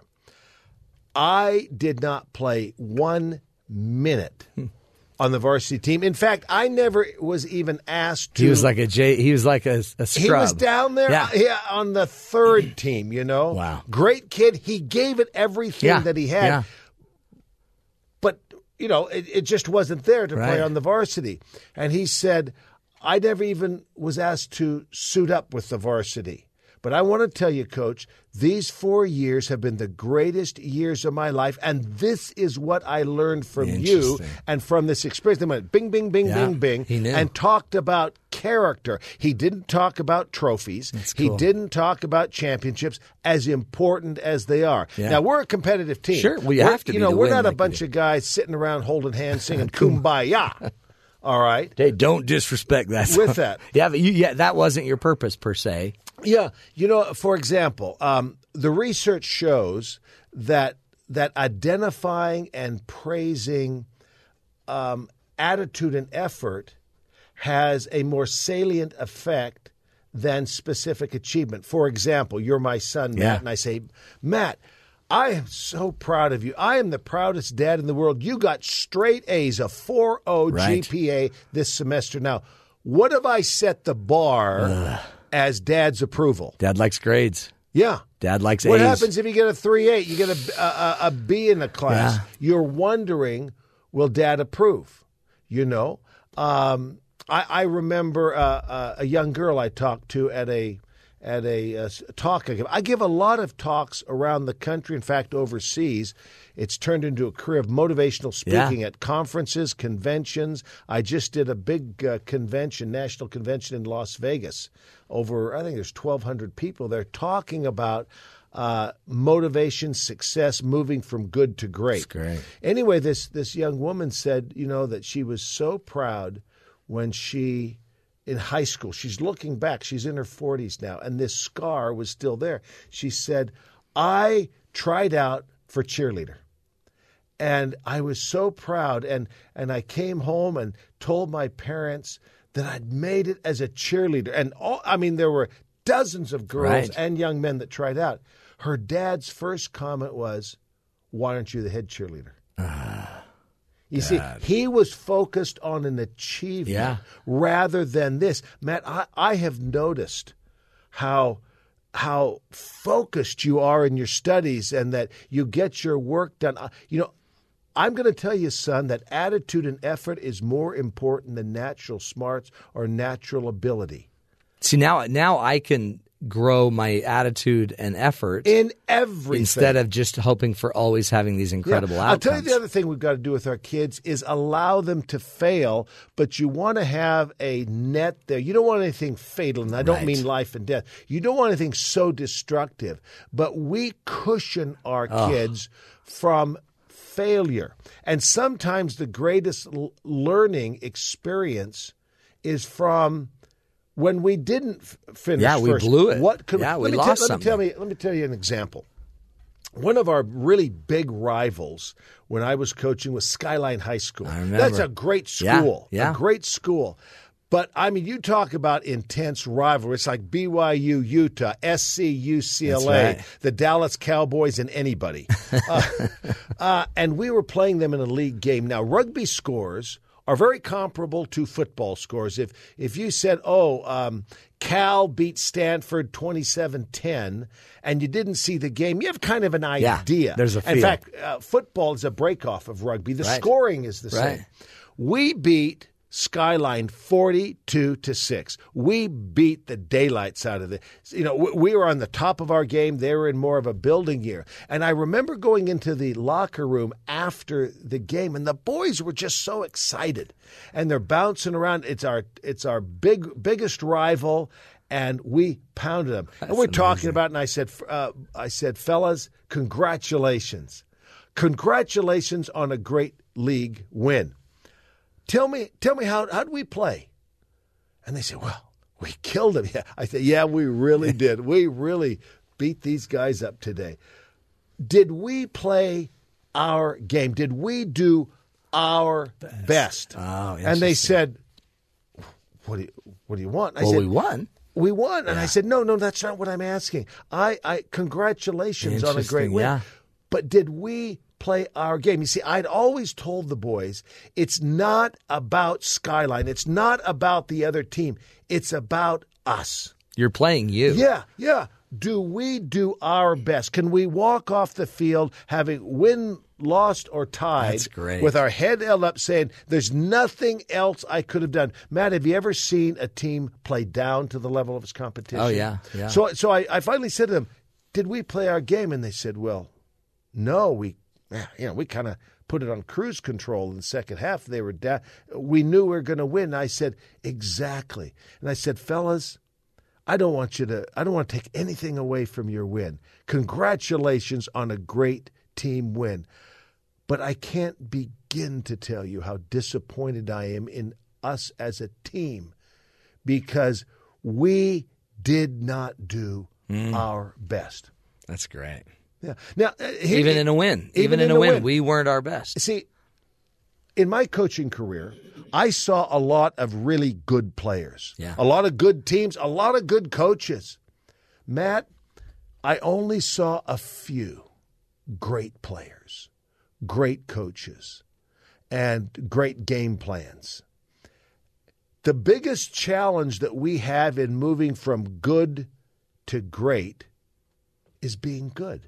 Yeah. When we're good, there settle. isn't that what I call positive, uh, r- almost a righteous pressure, not a diminishing pressure. Mm-hmm. Yeah, it's your a- highest self. A a positive, building, self fulfilling pressure to move from good to great, which is the subject of the motivational talks that I give Yeah. several times a month all over the country about how do we move from good to great in a business, in a school, in a marriage, in a relationship. And I guess the number one way, way that you just ex- is is that the best way is recognize the battle's always with yourself. It's always being your best self, Yes. and then having a vision of what you want to be. Yeah. You know, I, I tell the team there's a difference between losing and getting beat. Right. Losing is unacceptable. In our language, losing means I went out and, you know, I could have, I should have, I didn't. And for whatever reason, you've seen this in sports, you've seen it in academics, you've seen it in business, hmm. you've seen it in marriages, where for whatever reason, you know, they say in sports, the team didn't show up. Yeah, yeah. You know, we didn't do our best. That is unacceptable. It's humiliating because it says we didn't do our best. But there will be times in life, in business, in sports, and and and other things where I go out and meet an opponent, a team, a situation that is bigger, faster, stronger. Matt, there was nothing left on the field. I did everything I could. That's not losing, that's getting beat. Yeah. And it it you know, it it doesn't feel good. You don't like it, but you can walk off the field with your head up saying there was not one thing I Hmm. couldn't do. Uh, or that I didn't do. Right. You know, did that. How, how about with parenting? Oh, yeah. You know, kids will make their own decisions. I learned a long time ago that uh, most good kids come from good good families. But I've been amazed at how some really troubled families have turned out some great kids and how some great families Yeah. have had challenging kids. I learned that the measurement of parenting is not wholly how our children turn out. They have their own freedom to choose, and they will make decisions that are sometimes simply not right, but they have a freedom to choose, particularly Yeah. as they get older. I measure my parenting by my heart, my intent, my motivation, my time invested. A wise man once said that the greatest work that we will ever do is within the four walls of our home. And you've never failed until you've given up. Ah, that's so true. And that's again, it's almost like we're measuring the intangible, right? We're measuring more the will than the outcome. It's the effort Yeah. than the outcome. Do our children have a vision? The, the- there's the law of the price tag. Everything in life has a price tag. The greatest teacher of all time, Jesus Christ, said, What man among you, seeking to build a tower, sitteth not down first and counteth the cost? Mm-hmm. There is a price tag. You want to achieve this in academics, in business. It's true in a marriage. It's true in a family. So. What is the price tag to achieve? And am I willing to do it? Maybe I'm just not willing to do it. And, you know, I have to make that recognition. Yeah. And do you have to lose yourself to get something? Is it worth losing your character? I know character is a big thing that you teach. What's uh, what's one of your most important uh, strategies uh, that, that you've kind of instilled? Vision is one of them. You've taught us about. What I what I always talked about the five championship strategies that guarantee sustainable success. First, you got to start with good players. I found that the that I didn't have a bunch of Heisman Trophy winners on day one. yeah. Yeah. Uh, the first thing I'd say to the players is, uh, is I was trying to teach them horizontal leadership as opposed to vertical leadership. You know, vertical leadership, if the team is winning, it's great coaching. Yeah. If the team is losing, it's lousy, messed up players. Right. Uh, horizontal leadership, this is how I would teach it. I'd get all 200 plus in front of me and I'd say, fellas, Welcome to the Highland Rugby team. There is no difference between you and me. There really isn't. The seventh grader, the head coach, the varsity captain, the JV player, the ninth grader, there is no difference between you and me. We are equal members of this team in terms of human dignity and respect. Hmm. Oh, but there is a difference. Totally. And the difference is our job, our responsibility. roles that are different. Yeah. My job is different than yours. I can't win without you. You can't win without me. And so let's work together and focus on cooperation rather than competition. I I understand my role as coach. It's to teach, to motivate and inspire, to correct when necessary, and manage the team and manage the game. I'm Yeah. very comfortable in that role. Here is your responsibility is to grow, to get better, to be a responsible person and citizen. Character matters. Now, once we have our focus and we have good players, we're going to move to great players. I learned five championship strategies.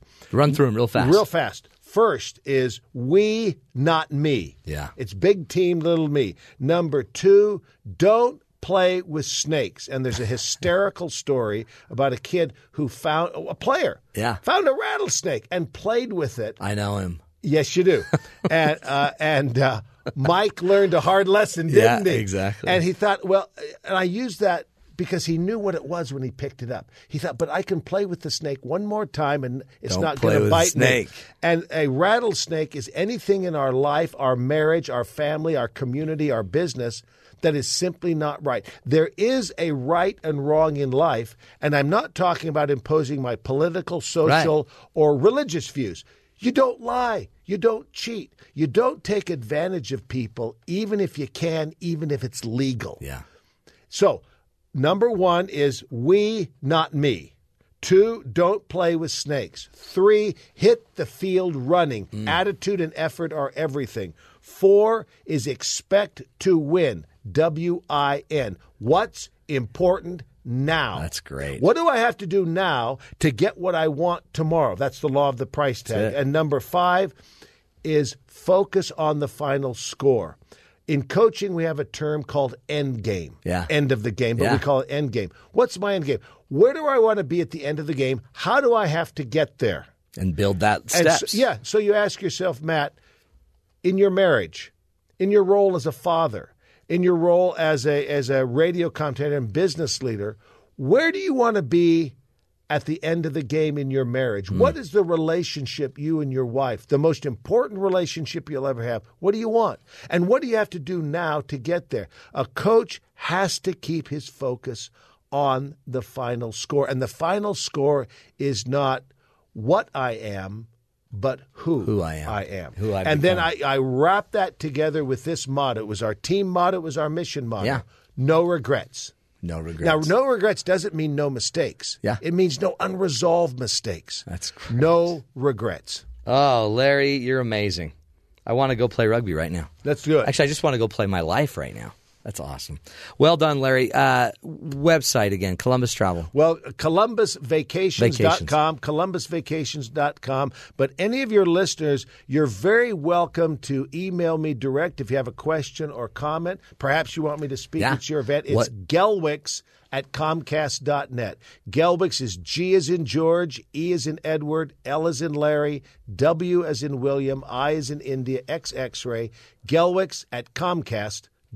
Love to hear from you. Larry, appreciate you, my friend. You're a great man. All the best. Thank you. And everybody, go watch Forever Strong as well. Find that on Netflix. We'll take a break, uh, go catch up, and uh, come right back to a little Coach's Corner as we wrap this up. This is the Matt Townsend Show. You're listening to us right here on BYU Radio.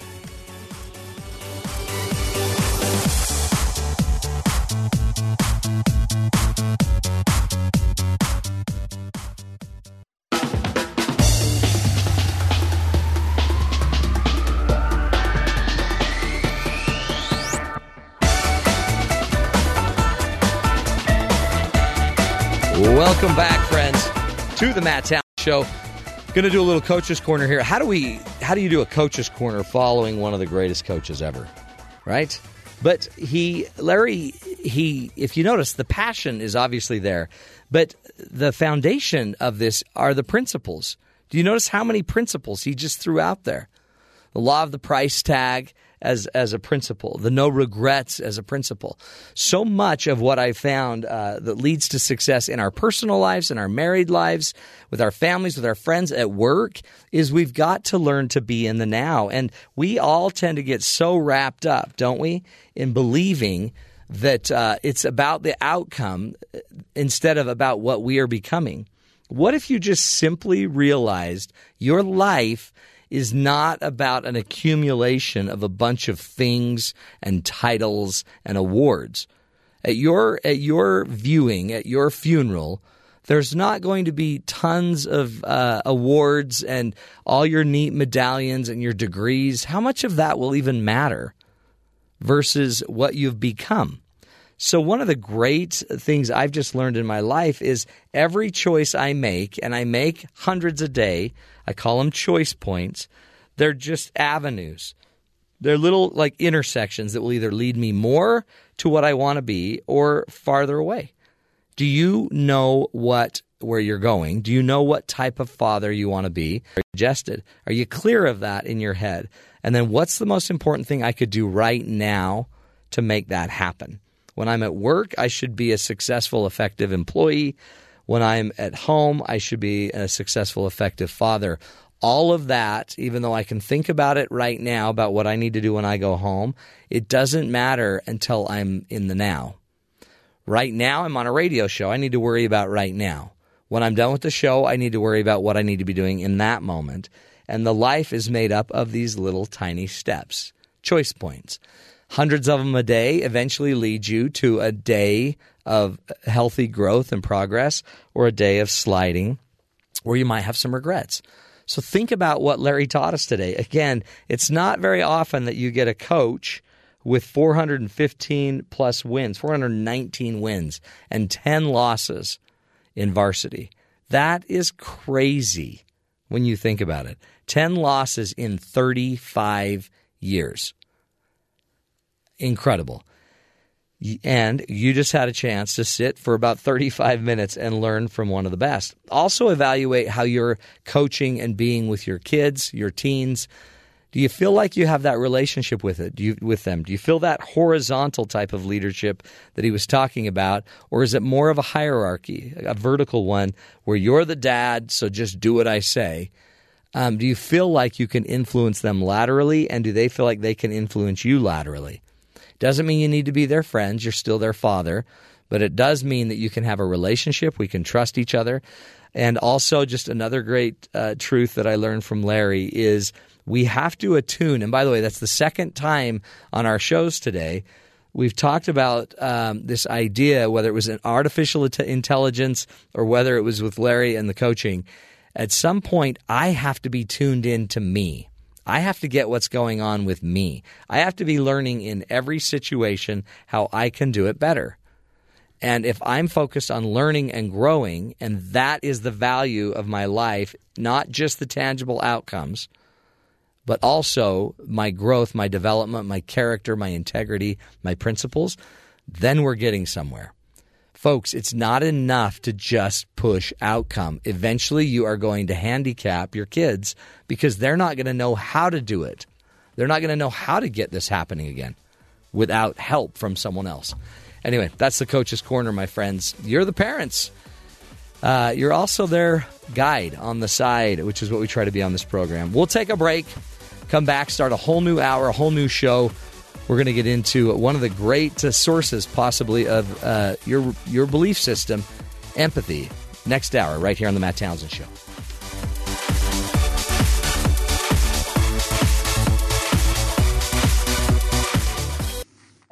This is the Matt Townsend Show. Your guide on the side. Follow Dr. Matt on Twitter at Dr. Matt Show. Call the show at 1 855 Chat BYU. This is the Matt Townsend Show. Dr. Matt Townsend. Now on BYU Radio. BYU Radio. Good morning, friends. Welcome to the show. This is the Matt Townsend Show. I'm your coach, Dr. Matt, your guide on the side. We do what we can on this program to give you the tools that you need to live a healthier, happier life Today, no exception. We've got uh, this third hour of the program. Remember, we do a three hour show. So anytime you want, you can go, uh, if you didn't catch all the other segments, because you just are listening to it right now as you're driving home, go look us up uh, on iTunes. Go check us out on TuneIn, depending on, or on really on any of your podcast apps, and just look up the Matt Townsend Show. Download our uh, our podcast, and you can listen to it anywhere you want to. You can also forward it on to your friends, your family, your neighbors, what have you. Uh, also, if you want, you can go to BYURadio.org and just stream it live when you get to your office if you only have satellite uh, or Sirius radio in your car. But uh, remember, the goal of the program is to, to be giving you kind of a guidebook, a handbook to life. It's not enough to just try to survive life, uh, as we've been learning today. At some point, you want to get in, you want to learn it, you want to take it over. So, We'll be talking about that a lot uh, over the next few um, minutes here. We also have a great guest coming up. Bill Mace will be joining us, and uh, Dr. Bill Mace is is going to be talking to us about how do you uh, know in your life what's morally right or morally wrong. You know, it's it's not always just about a religion. It's not about having to have somebody else tell you how to do it uh, but Dr. Uh, Bill Mace believes it may come down to empathy. You want the fastest way to understand right and wrong. It might be being able to take the place of another and see how their life is being impacted. And that might create this sense for you of what's right or wrong. We'll be talking to him about uh, how to how to figure out your moral compass. But uh, before we do that, let's go to Kathy Aiken and find out what's going on in the headlines. Kathy? Well, Matt, Texas is bracing for more rain as Tropical Storm Bill is expected to make landfall today. The National Weather Service predicts parts of North Texas, Arkansas, and Oklahoma could get up to nine inches of rain over the next several days. Over the Memorial Day weekend, storms brought heavy flooding to Oklahoma and Texas, storms that killed more than 30 people. Five people are dead after an early morning balcony collapse at a Berkeley, California apartment building. At least eight others were injured. Some of those injuries are life threatening. It's reported that all five of the deceased are Irish students in the U.S. on temporary visas. The balcony was on the fourth floor and collapsed during a birthday party. Jeb Bush made it official yesterday. The presidency should not be passed on from one liberal to the next. The question for me is what am I going to do about it?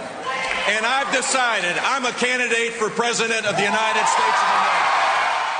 The 62 year old Bush became the 11th GOP candidate to announce he's running for president. The former Florida governor vowed to take Washington out of the business of causing problems. We'll find out later today if Donald Trump will throw his name into the presidential ring as well.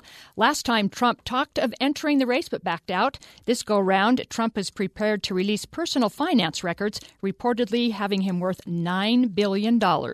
Rachel Dolezal, the white woman who claimed she was black, resigned from her regional post with the NAACP yesterday. Dolezal's parents came forward last week to say she was lying about being African American. Dolezal says she doesn't see herself as white, but rather identifies as black. According to a law enforcement official, Joyce Mitchell, the prison worker accused of helping two men escape 11 days ago, had an intimate relationship with one of the escapees. Mitchell was a tailoring shop instructor and befriended the men there. Mitchell appeared in court yesterday for the second time wearing a bulletproof vest. She pleaded not guilty to charges that she helped the convicted killers escape. Five to go. For the third time in six years, the Blackhawks are Stanley That was NBC Sports with the call as the Chicago Blackhawks did it again, winning their third Stanley Cup title in six years. The Blackhawks shut out Tampa Bay last night, taking the series in six games. The win was the first Chicago that they won on home ice in 77 years. Duncan Keith became just the second defenseman to win the Conn Smythe Trophy as the playoff MVP. A win tonight in Cleveland, and the Golden State Warriors are the NBA champs for the first time in 40 years. The Warriors lead the best of seven series, three games to two. And Matt, here are a few things I want to see if your, Mhm. your, your children will know what these expressions mean. Okay? Okay. These are ones that we're familiar with, but not not quite sure if the kids will get it. Okay, hang up the phone. no, well, hang up Do the phone. that? We would Hang up, up the, phone. phone. Yes, you know the long That's cord. We would interesting. hang up the phone. what phone. would our kids think if I said, "Go hang up"? You need to hang up that Go phone. hang up the phone. Where do I They hang it, Mom? Where do I hang it? Second one, roll the window up. Yeah. Do you remember those manual windows? Oh, Was yeah. that just now? Oh, Do you remember how God, though? we'd live with that? Do you remember how your left arm, if you were the driver, your left arm was always bigger than your right arm? I and was that ripped forearm on my got left pretty arm. pretty big, didn't it? And the Do third. they still have roll up windows oh in yeah, cars? they, well, Can you get a car with a uh, roll up window? I don't know. I've seen used cars Yeah. that say I don't know if they make I them wonder now, if a new anymore. car has that. Oh, I hope not. Boy, what would we do without them? Yeah. Huh? Third one, something that it sounds like a broken record. You know? Yeah, it sounds like a broken sounds Like a record. broken record. Your kids go, "What? What are you talking about? You know, yeah, they, they don't What? have where it's stuck beep and it just Yeah, keeps beep. playing the same thing over and over and over again. See, oh, what they're missing the out on. Yes. I, you know what? I That's went years ago. I have to tell you, to a local record store. I love Christmas music. Do ya? So this record store was going out of business, and I went and bought literally fifty albums that were like a dollar each. I don't know Like what they'd be worth Crosby, today. Oh, Christmas Bing kinda stuff? Love. Johnny Mathis, one of my favorites. Burl Ives. Yeah, I have a Burl Ives. Yeah, the course you do. Carpenters. Yeah. yeah. Oh, they're, these are classics. They're Was great. there a, yeah. a Carpenter's Christmas? Oh, that would yeah, wasn't that the best? Yeah, I think that was a two record. That I was a think I was record. in love with Carpenter. Karen Carpenter. Uh-huh. And uh, Captain and Tennille. Love. Oh, Muskrat Love. Muskrat yeah, yeah. Love. Do you remember I never knew what a muskrat was. But then when I found out, I'm like, I don't think I want to know about their love. You know, I was telling my boys the lyrics to that, and they were like, "That is the worst song. Those, that's the dumbest thing I've ever we heard." lived through a really interesting era because my sisters all had long hair Mm-hmm. and they loved Chicago and Bread and Foreigner and Journey, all of these bands. And they'd hold me down. I remember this vividly. In fact, I still hate hair because of it. They'd hold me down and they'd hold my arms down and then they'd brush their long hair across my Your face. face. That drove you crazy. That's why my I make my wife shave her head. That's why she's bald. She's bald. and she doesn't even have to be. Um, isn't that interesting? Oh, that brings back memories. Hang up the phone. Hang I remember phone. I could just sit there because they were on a cord. My sister couldn't go anywhere. Yeah. So she'd go in the closet. I guess that's where the phrase "get out of the closet," come out of the I don't closet. think that's I don't it, think that's where it started. no. But she'd have to go in the closet to have a private conversation. Mhm. That's And the only the place you in could there go. and you that's right. didn't- yeah. But then I could always just go hang up on her because I had It was way know, over there. or I would just go dial the phone, and that was her knowing, okay, she's got to either Time's kill up. me or get off the phone. You know, on the push when we got to the push button, we thought we'd really come Yeah. far. You remember know, that? from dialing, Yeah. putting your finger in the hole. Yeah. Yeah, and now hitting the buttons. like, Wow, this is great. Do you remember when someone else would get on the other line and they'd be, you'd be like, "Mom, get off the phone. Get the off phone." the phone. You could hear it. That's right. Yeah, I remember trying to do that with my boys when they were on the phone with girls, and I'd be up there. I don't. I can't remember how I tried to do it, but they got me every time. Yeah. Oh, oh, Oh, shoot! I, I'm sorry. I didn't know you were on the phone. See that a little a little walk down memory lane, memory lane, memory lane right there. and you know, Get off the phone. Show your kids a real record one of these days, so they know Seriously, what it was. pull out the vinyls. Yeah. And if you need some, Kathy has a million of them. She's, Only Christmas. Only Christmas. Oh, wait a minute. I do have a Kenny Loggins. Oh, of course you Love. Kenny Loggins. I do have one of his. That's always some and the mood Doobie music. Brothers. That's- and the Doobie Brothers. The Doobies. And the Beach Boys were really big at our house. Yeah, no, never liked Mm. the, the Beach Boys. Earth, Wind, and Fire. Oh man. Yeah. Oh man. okay. Good times. Kathy Aiken, thanks so much. Hey, we are going to take a break. Come back. Dr. Bill Mace will be joining us. He is going to be discussing how you find your moral compass. You know, everybody's got it. It's in each of us. He's going to give us some keys to how maybe being empathic and having empathy may lead you to your moral compass. How to know what's morally right or wrong. It's such an interesting thing. By the way, last hour we talked with uh, with uh, Larry Gelwix all about kids need to figure that out, and parents. Want, it might be one of the great things you want to teach your kids, your grandkids, your family, your friends, and maybe just check your own. Where's your moral compass? Up next, this is the Matt Townsend Show. You're listening to us right here on BYU Radio.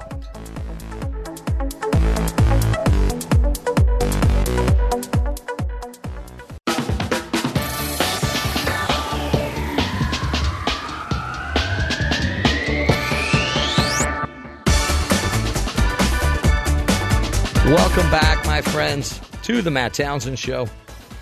Have you ever heard of uh, the just the the basic concept of a moral compass? And do you believe you've got one? Do you believe inside of you you've got a moral compass that guides you, that leads you, that kind of tells you what's right or wrong? And where do you think you get it? Where do you think you get this moral compass that maybe drives you to feel a little guilty when you do something that's hurtful or that makes you feel, uh, you know, fear or not fear, but kind of uh, unsettled about something you've done? We've we we've asked Dr. Bill Mace to join us. He is a clinical psychologist, a neuropsychologist, a medical medical sociologist, and he suggests that the moral compass may be coming not just from your church, not just from your parents, but there might be something else going on that might be guiding this uh, this compass. We we read an article that he wrote on Psychology Today, and uh, we've asked him to be here with us. Dr. Bill Mace, welcome to the Matt Townsend Show.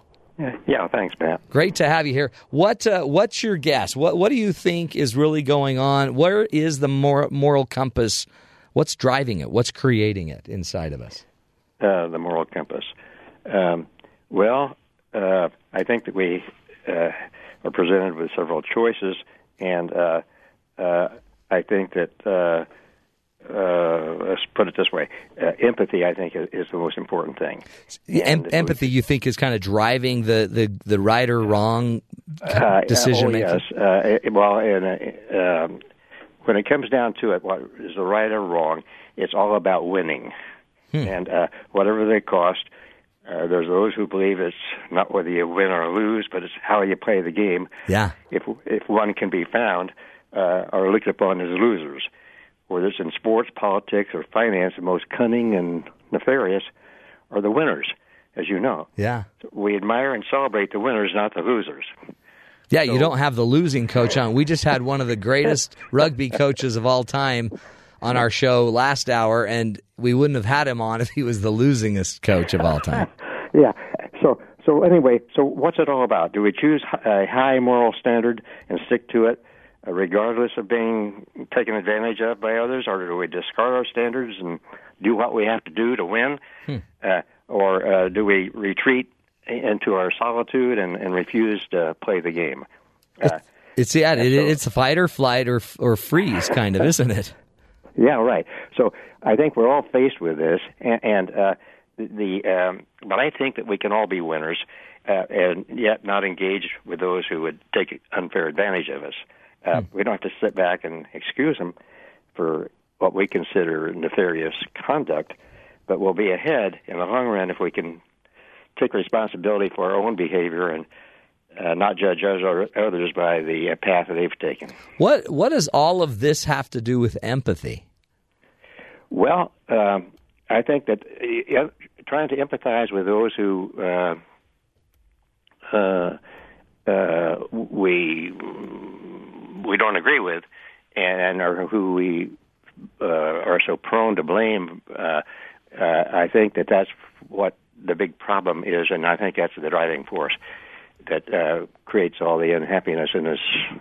Oh, well, not all, but Yeah, but a lot of a it. lot of, a lot of the unhappiness is that is blame others, and, and we all seem to be sort of self righteous and and, uh, and uh, uh, think that we're better than others, and we take advantage of them uh, because they are we consider them insignificant. So so we seem to use our energy to kind of blame, to justify, to maybe tear people down instead of understanding and, and getting into their mind and trying to understand how, how they Well, would feel put- to do that. Yourself in somebody else's place. I Yeah. I don't mean just. Uh, I mean, Be nice. Yeah, you're just feel, feel like you grew up in their shoes and, mm-hmm. and see the world from their point of view and, and the things that have happened to them in the past and how they came about to get the way they are. Well, then you couldn't be hostile to that person because you'd be identifying with them. Right. You you, you can't hurt yourself. If, you wouldn't want to hurt your those that you identify with because you're hurting yourself.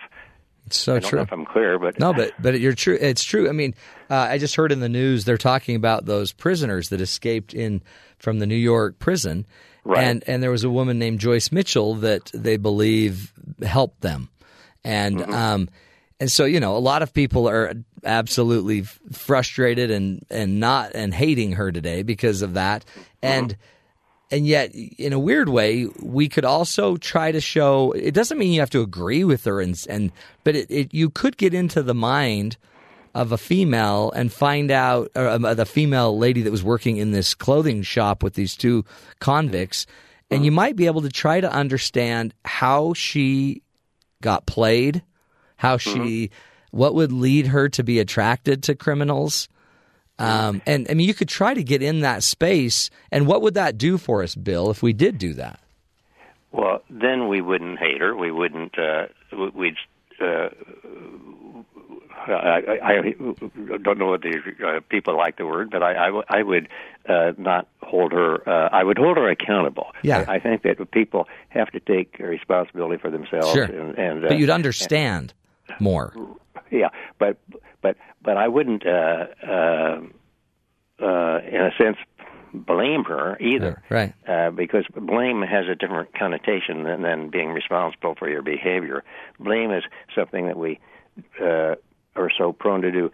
I mean, I uh, drive uh, up the street and I see uh, these car stickers on the back of some of the cars, and they are for this or for that or the other cause, and they're so angry. I mean, people just seem to. Mm. uh, I mean, you know, what's it all about? Why are people so doggone angry? Yeah. And uh, and and that really. Uh, and I think that the the anger, you say, what drives people? Anger will drive them quicker than anything else that I know of. Not, Yeah. not love. That anger is a real thing, isn't it? Because it's it's it just might be we're unsettled with our own selves. We're not in a space of peace. Um, you, you tell a story in the article that we we've been reading in Psychology Today about Art, a 24 year old ex Marine who fought the rebels in El Salvador. Tell us that story because that's a pretty good story. That not having empathy ends up eventually being your curse. Right, right. Uh, yeah. Um, well, years ago, uh, I, I, I ran into Art, and, and he was uh, referred to me, and and, um, uh, and he uh, was complaining about uh, uh, having been discharged from uh, the military. He was in the Marines down in El Salvador, and uh, he, uh, his complaint was was that uh, uh, that he did the dirty work, and and, and yet he got uh, removed from the service and discharged. And and uh, and what he missed most was uh, his comrades uh, because now he was alone and depressed and, and on drugs.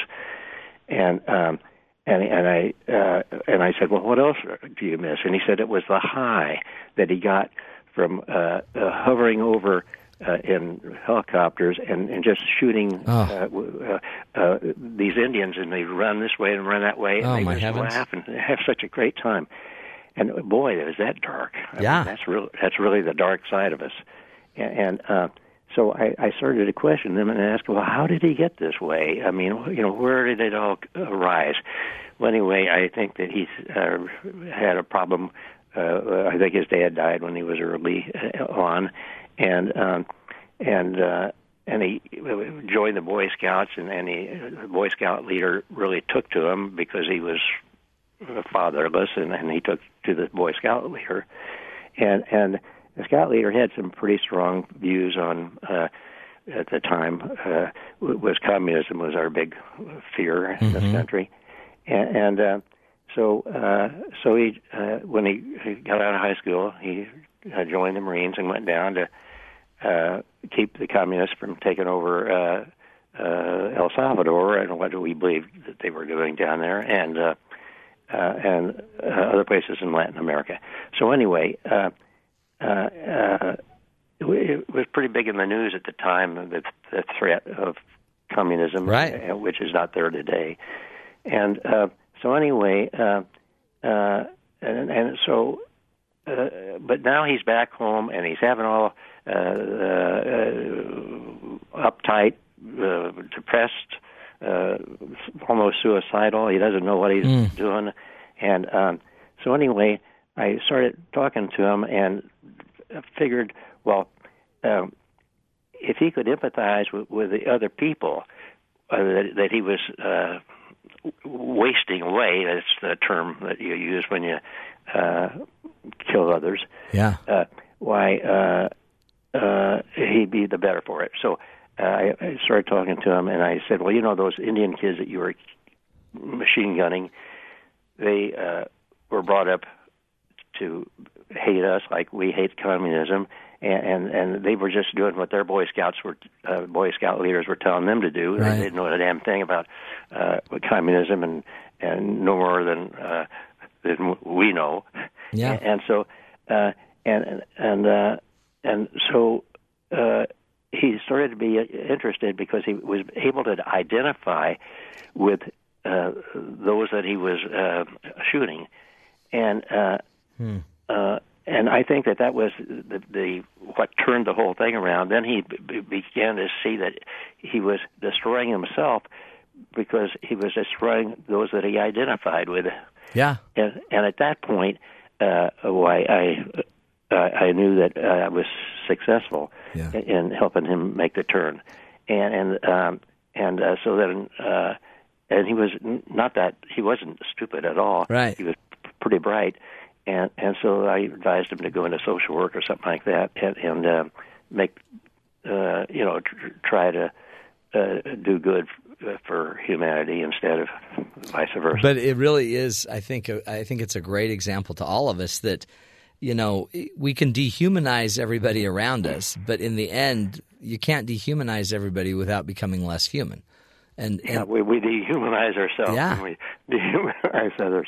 right, Right. And then at some And, point, uh, you have to. And then the, the the mere fact he needed to medicate was Mhm, just a sign that he was so far from who he is. So when we empathize with others, it it it probably heightens our ability to be a human and to um and to to be able to reach out and, and reach our best self. Help us. We we've got to take a we've got to we've got to go, Bill. But give us give us about we got about twenty seconds. What would you say is the is is the fastest way to get empathy for another? the fastest way to get empathy for another is um, well um, to, talk to them and listen to them and and under, uh, try to understand the, the, the path that they've taken is uh, you know but would be the path that we would have taken ourselves had we not taken the path that we did take Yeah. uh, I mean, it's all uh, uh, it's all like a, a throwing the dice. It is a, a, you, you can't claim credit for uh, having made a choice uh, that uh, when you're limited and and uh, to make the choices. That's good. So I think we're all limited in, in the choices we can make, but uh, we just do the best we can. Yeah, and we're all one um, step away from from being just like art if we're not careful. I appreciate it, Dr. Bill Mace. Again, thank you so much, and thank you for uh, your article in Psychology Today. I do recommend everybody go look that up if you want to understand a little bit more how to uh, to find peace in your own life and empathy for others.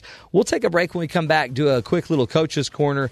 I've got some other tools, some other ideas to uh, to help you take the place of other, to help you be able to see others' uh, perspectives on things. This is the Matt Townsend Show. We'll be right back after this break.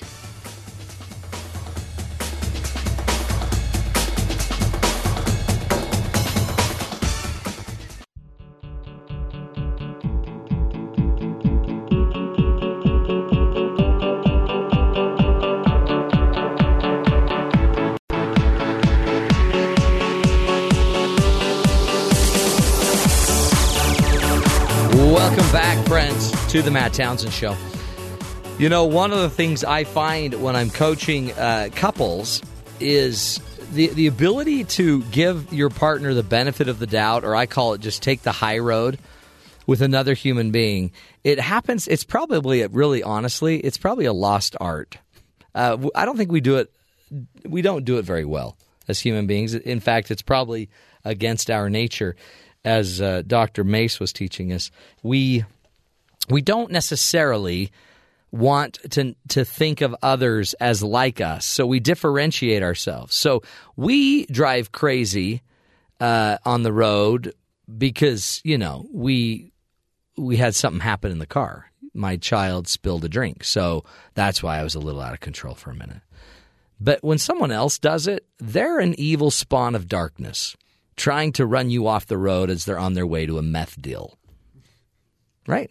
We just make up a bunch of stuff, and none of it matters because I'm angry because they almost hit me and I'm hijacked emotionally. And so all of this makes sense. They're just evil, and I attribute evil to them. But the funny thing about it is, whatever the attribution is, if I if I make them evil or mean or bad, or just stupid or dumb or whatever it is, I make myself feel what I feel. So my anger is coming from the fact that I had an emotional reaction because Their car came over into my lane and we almost hit, and that got me chemically charged. And then I quickly interpret negative to make sense of this negative information, and then I stay negative. And then I go to the party that I was on the way to, and then I've got to tell everybody when I'm there about this idiot drug dealer that almost ran me off the road. And then everyone in the room's like, oh, I've had a drug dealer run me off the road. And then I've just spread the negativity. So, why we need to probably further empathy in our lives may not have anything to do with anyone else in our lives. If you want the selfish answer of empathy, I would learn to take the place of other simply so you don't have to suffer for the rest of the night because of something that someone else said or did. We take empathy, and the fastest way I've ever seen to do it is why would just ask yourself a question, a reflective question. Why would and then choose five positive words. You know, remember, you don't even know this person on the road. So why would a decent, smart, caring, nice person cross over into my lane? And then answer it. What we normally think is, why would an evil, demonic, dark, horrible spawn of darkness do that? And the minute you're already asking the questions about the negative reasons, you, you're going to skew the data negative, which means you're going to skew the feelings negative, which means you're going to skew the actions negative. And in general, you're skewed, right? It's all downhill. If you want to change it, you got to start with your interpretation. Why would a decent, caring, smart fellow driver go into my lane? Medical emergency. Their child's choking on a nugget um, mechanical emergency. They didn't know. They fell asleep. They weren't paying attention. Doesn't mean I shouldn't call the cops, doesn't mean I shouldn't do something, but it would change the fact I once had a guy um, that uh, I was giving an example like this in my class, and I said, Why would a decent, caring fellow driver do such a thing? And they raised their hand in the back of the um, in the back of the room, and I, I called on them, and they said they're probably doing it because their child is having a seizure and is dying in their arms as they're on the way to the hospital, just like our child died in our arms on the way to the hospital. Huh. That changes things, doesn't it? If somebody just almost cut you off on the freeway, but you knew that they were rushing to the hospital with their dying child, that would probably you'd be okay. You know, you're not going to be as big of a jerk about it. That's to me called empathy. Now you have more information and it changes how you feel. And now we just are worried that and hope that they get there okay. Does it justify them cutting me off? Absolutely not. We're not here to justify it. They shouldn't cut you off. But boy, if they're going to cut you off and they're doing it because they're trying to get to the hospital, you just you just get out of the way, right? Yeah, but what if they're doing drugs and it's, well, you actually don't know, right? You don't know because you're not in their car. And one of the funny things that I'd always remember is none of us actually ever really know. We don't know why people are doing what they're doing. We don't know. Why would why would Joyce Mitchell help two life sentence murderers out get out of prison? Well, because she's probably broken. And that's not trying to be negative. It's just real. She's hurting. And she was taken advantage of it, believe it or not, by two felons. And she's probably that needy and that weak. And she probably might be really naive and not fully understand the impact of what they could do. She might be desperate for attention or affection. And these guys may have been giving it to her. We don't know. Doesn't mean she shouldn't go to jail, doesn't mean she shouldn't be charged. But when you're dealing with a lot of people in your life, you know, at some point, a little understanding goes a long way, especially for you, because it changes your feelings. Doesn't change the situation in New York, but it will change how I feel about it. It's sad, it's tragic. But that's what criminals do. They take advantage of sad, tragic, pathetic people. Anyway, that's the coach's corner. Makes sense? Let's learn to give each other the benefit of the doubt. Ask the simple question why would I insert five positive words do such a thing? Why would a loving, decent, caring, amazing, wonderful spouse not communicate very well with you? Because they're struggling. We'll take a break, my friends. When we come back, we'll go check in with our good friends down at uh, BYU Sports Nation and uh, see what's going on on their show at the top of the hour. This is the Matt Townsend Show. You're listening to us right here on BYU Radio.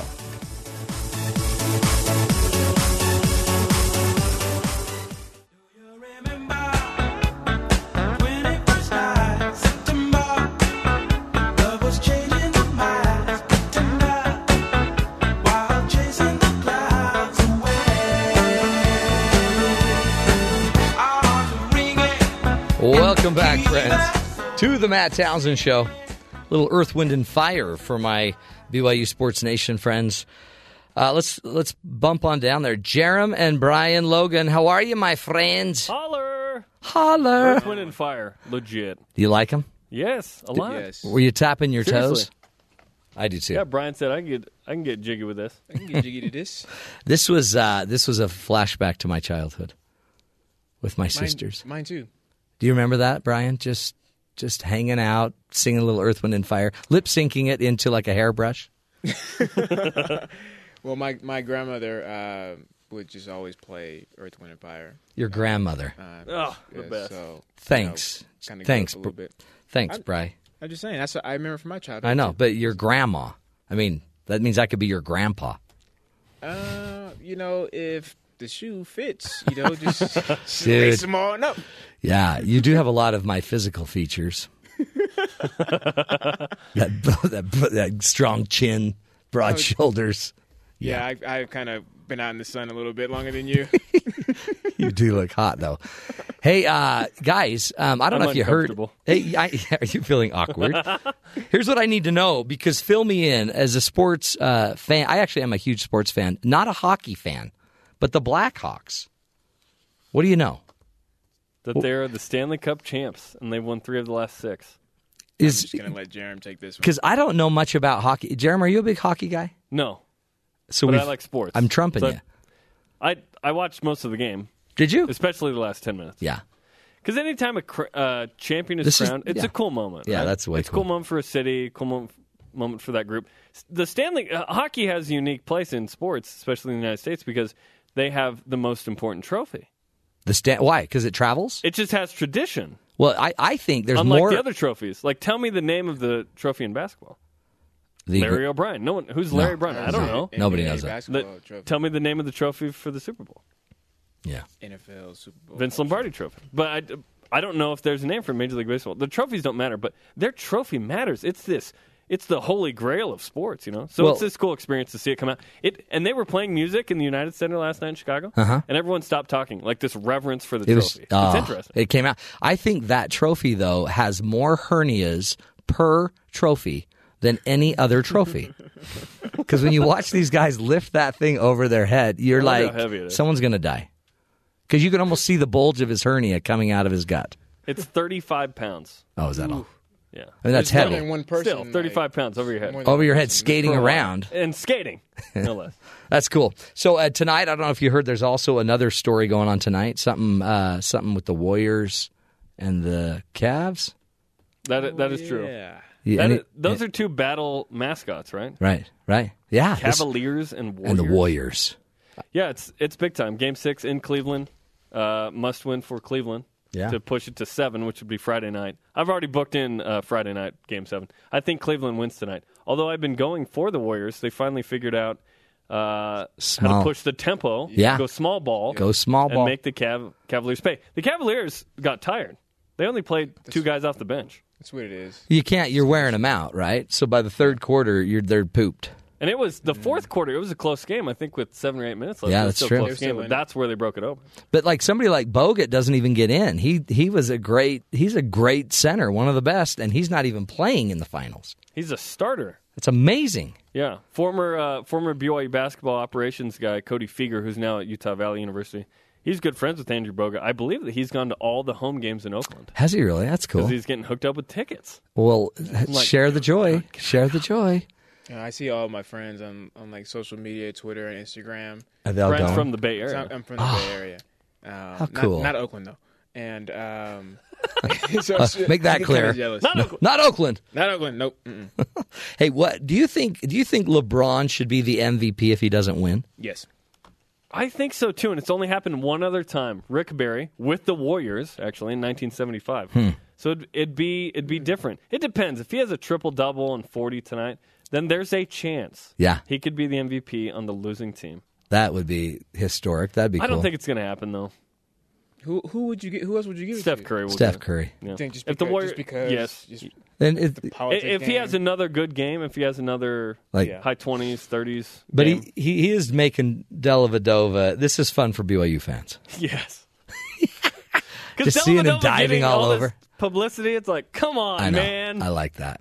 Andre, he's what we he's what we wished, you know, Jimmer had done. He's Yeah. what we wish Tyler Haws does, which the NBA drafts next week, by the way. Uh-huh. Which is undrafted. Tyler Haws was probably going to be undrafted, but still make it in the league and have an impact. And Dellavedova's done it because he plays good defense. That's That's right. how he scored That's it. twenty in game two, but he played or game three, but he played great defense. That's Defense cool. Something we haven't seen in a while here. You guys, uh, you guys gonna still do s- your BYU show today? Um, no, yeah, we will now. What what's Yeah. um what's what's coming up on your show? I mean, have you guys prepared for it, or are you just gonna wing it? Um, With Spencer gone, you just well, Spencer's gone, so we've kind of mailed it in. Have you just But, mailed it in? we have a lot of stamps while he's gone. Um, we we're going to talk about who's BYU's best player, football player, at his position nationally. Huh. Phil Steele just came out with his college football preview. He kind of has the the Bible of uh, college football preseason magazines, and he only has one BYU player listed among the top players nationally at their Really? uh, at their positions. We'll tell you who that is Okay. coming up. So we'll we'll weigh in on this as well. Also, there's a West Coast Conference expansion rumor. The What? Saint, Mary's head coach said that he thinks it's only a matter of time before Grand Canyon University joins the West Coast Conference. They're in Grand Phoenix. Canyon? Grand yeah. Canyon. You remember Dan Majerle from the Phoenix Yeah, Suns in yeah. the 90s? He's the head coach of that team. Oh, he's a stud. That's cool. Yeah. So But- that's that's weird. Hold on. That's is that kind of like the University of Phoenix? no, no, but that is a uh, pending joke on our show. I bet it is. But that be careful because you're going to set them up to hate you, and then they're going to come and do something crazy. I don't care. He hate me. We're going to tell you our uh, wannabe West Coast Conference expansion. Uh, Oh, okay. Because I'm going to go Stevens Henager, Dallas Roberts, Dallas uh, Hare Roberts, Academy. yeah, and the LDS Business College. They got some ballers at uh, LDSBC, as they call it. Just sad for all you national folks. Those are just some local, Like uh, who? What? local, local. No, we're going to tell you one in each state west of Utah. Cool. So you're going to actually build your own WCC. We're going to build the the alternate division. That's cool. Well, that's a great show. And and Spencer is he out all week? He's out all week. All week. Is he calling anything in? He needs to be phoning in and doing like some live remote. Nope. Okay. He's. I mean, he said that he. We don't was wanna hear go from him. Yeah, let him go. Vacation, Yeah. meaning that he wasn't going to even listen in to the show. That's, That's uh, you know. Yeah, I. We don't want to talk to him. Some people are We don't want to dedicated. see his face or hear from him for Some- a whole week. Right. He'll be back next week. Well, guys, have a great show as always. Thanks, Maddie. Thank you. You're the best. Be good. Hey, uh, that's uh, that's interesting. It's I didn't 35 pound trophy. We don't even have a trophy for this show, so I'm hoping that James James is going to be taking a little sabbatical from the show. Uh, but while he's out, he's going to go figure out a trophy for us. James is into advertising and graphic design. James, will you get on the creation of a trophy for us? I'm actually taking the sabbatical so I can make the trophy. Really? Yeah. I want it to be about 35 pounds, and I want it to be a fine metal, like a platinum, titanium. Well, we've already gotten a platinum. We, we do have a platinum award. We do have a. Pla- it's not made out of platinum. It's actually made out of paper. yeah, it's a paper platinum award. It's not even the color platinum. No, It's blue. blue.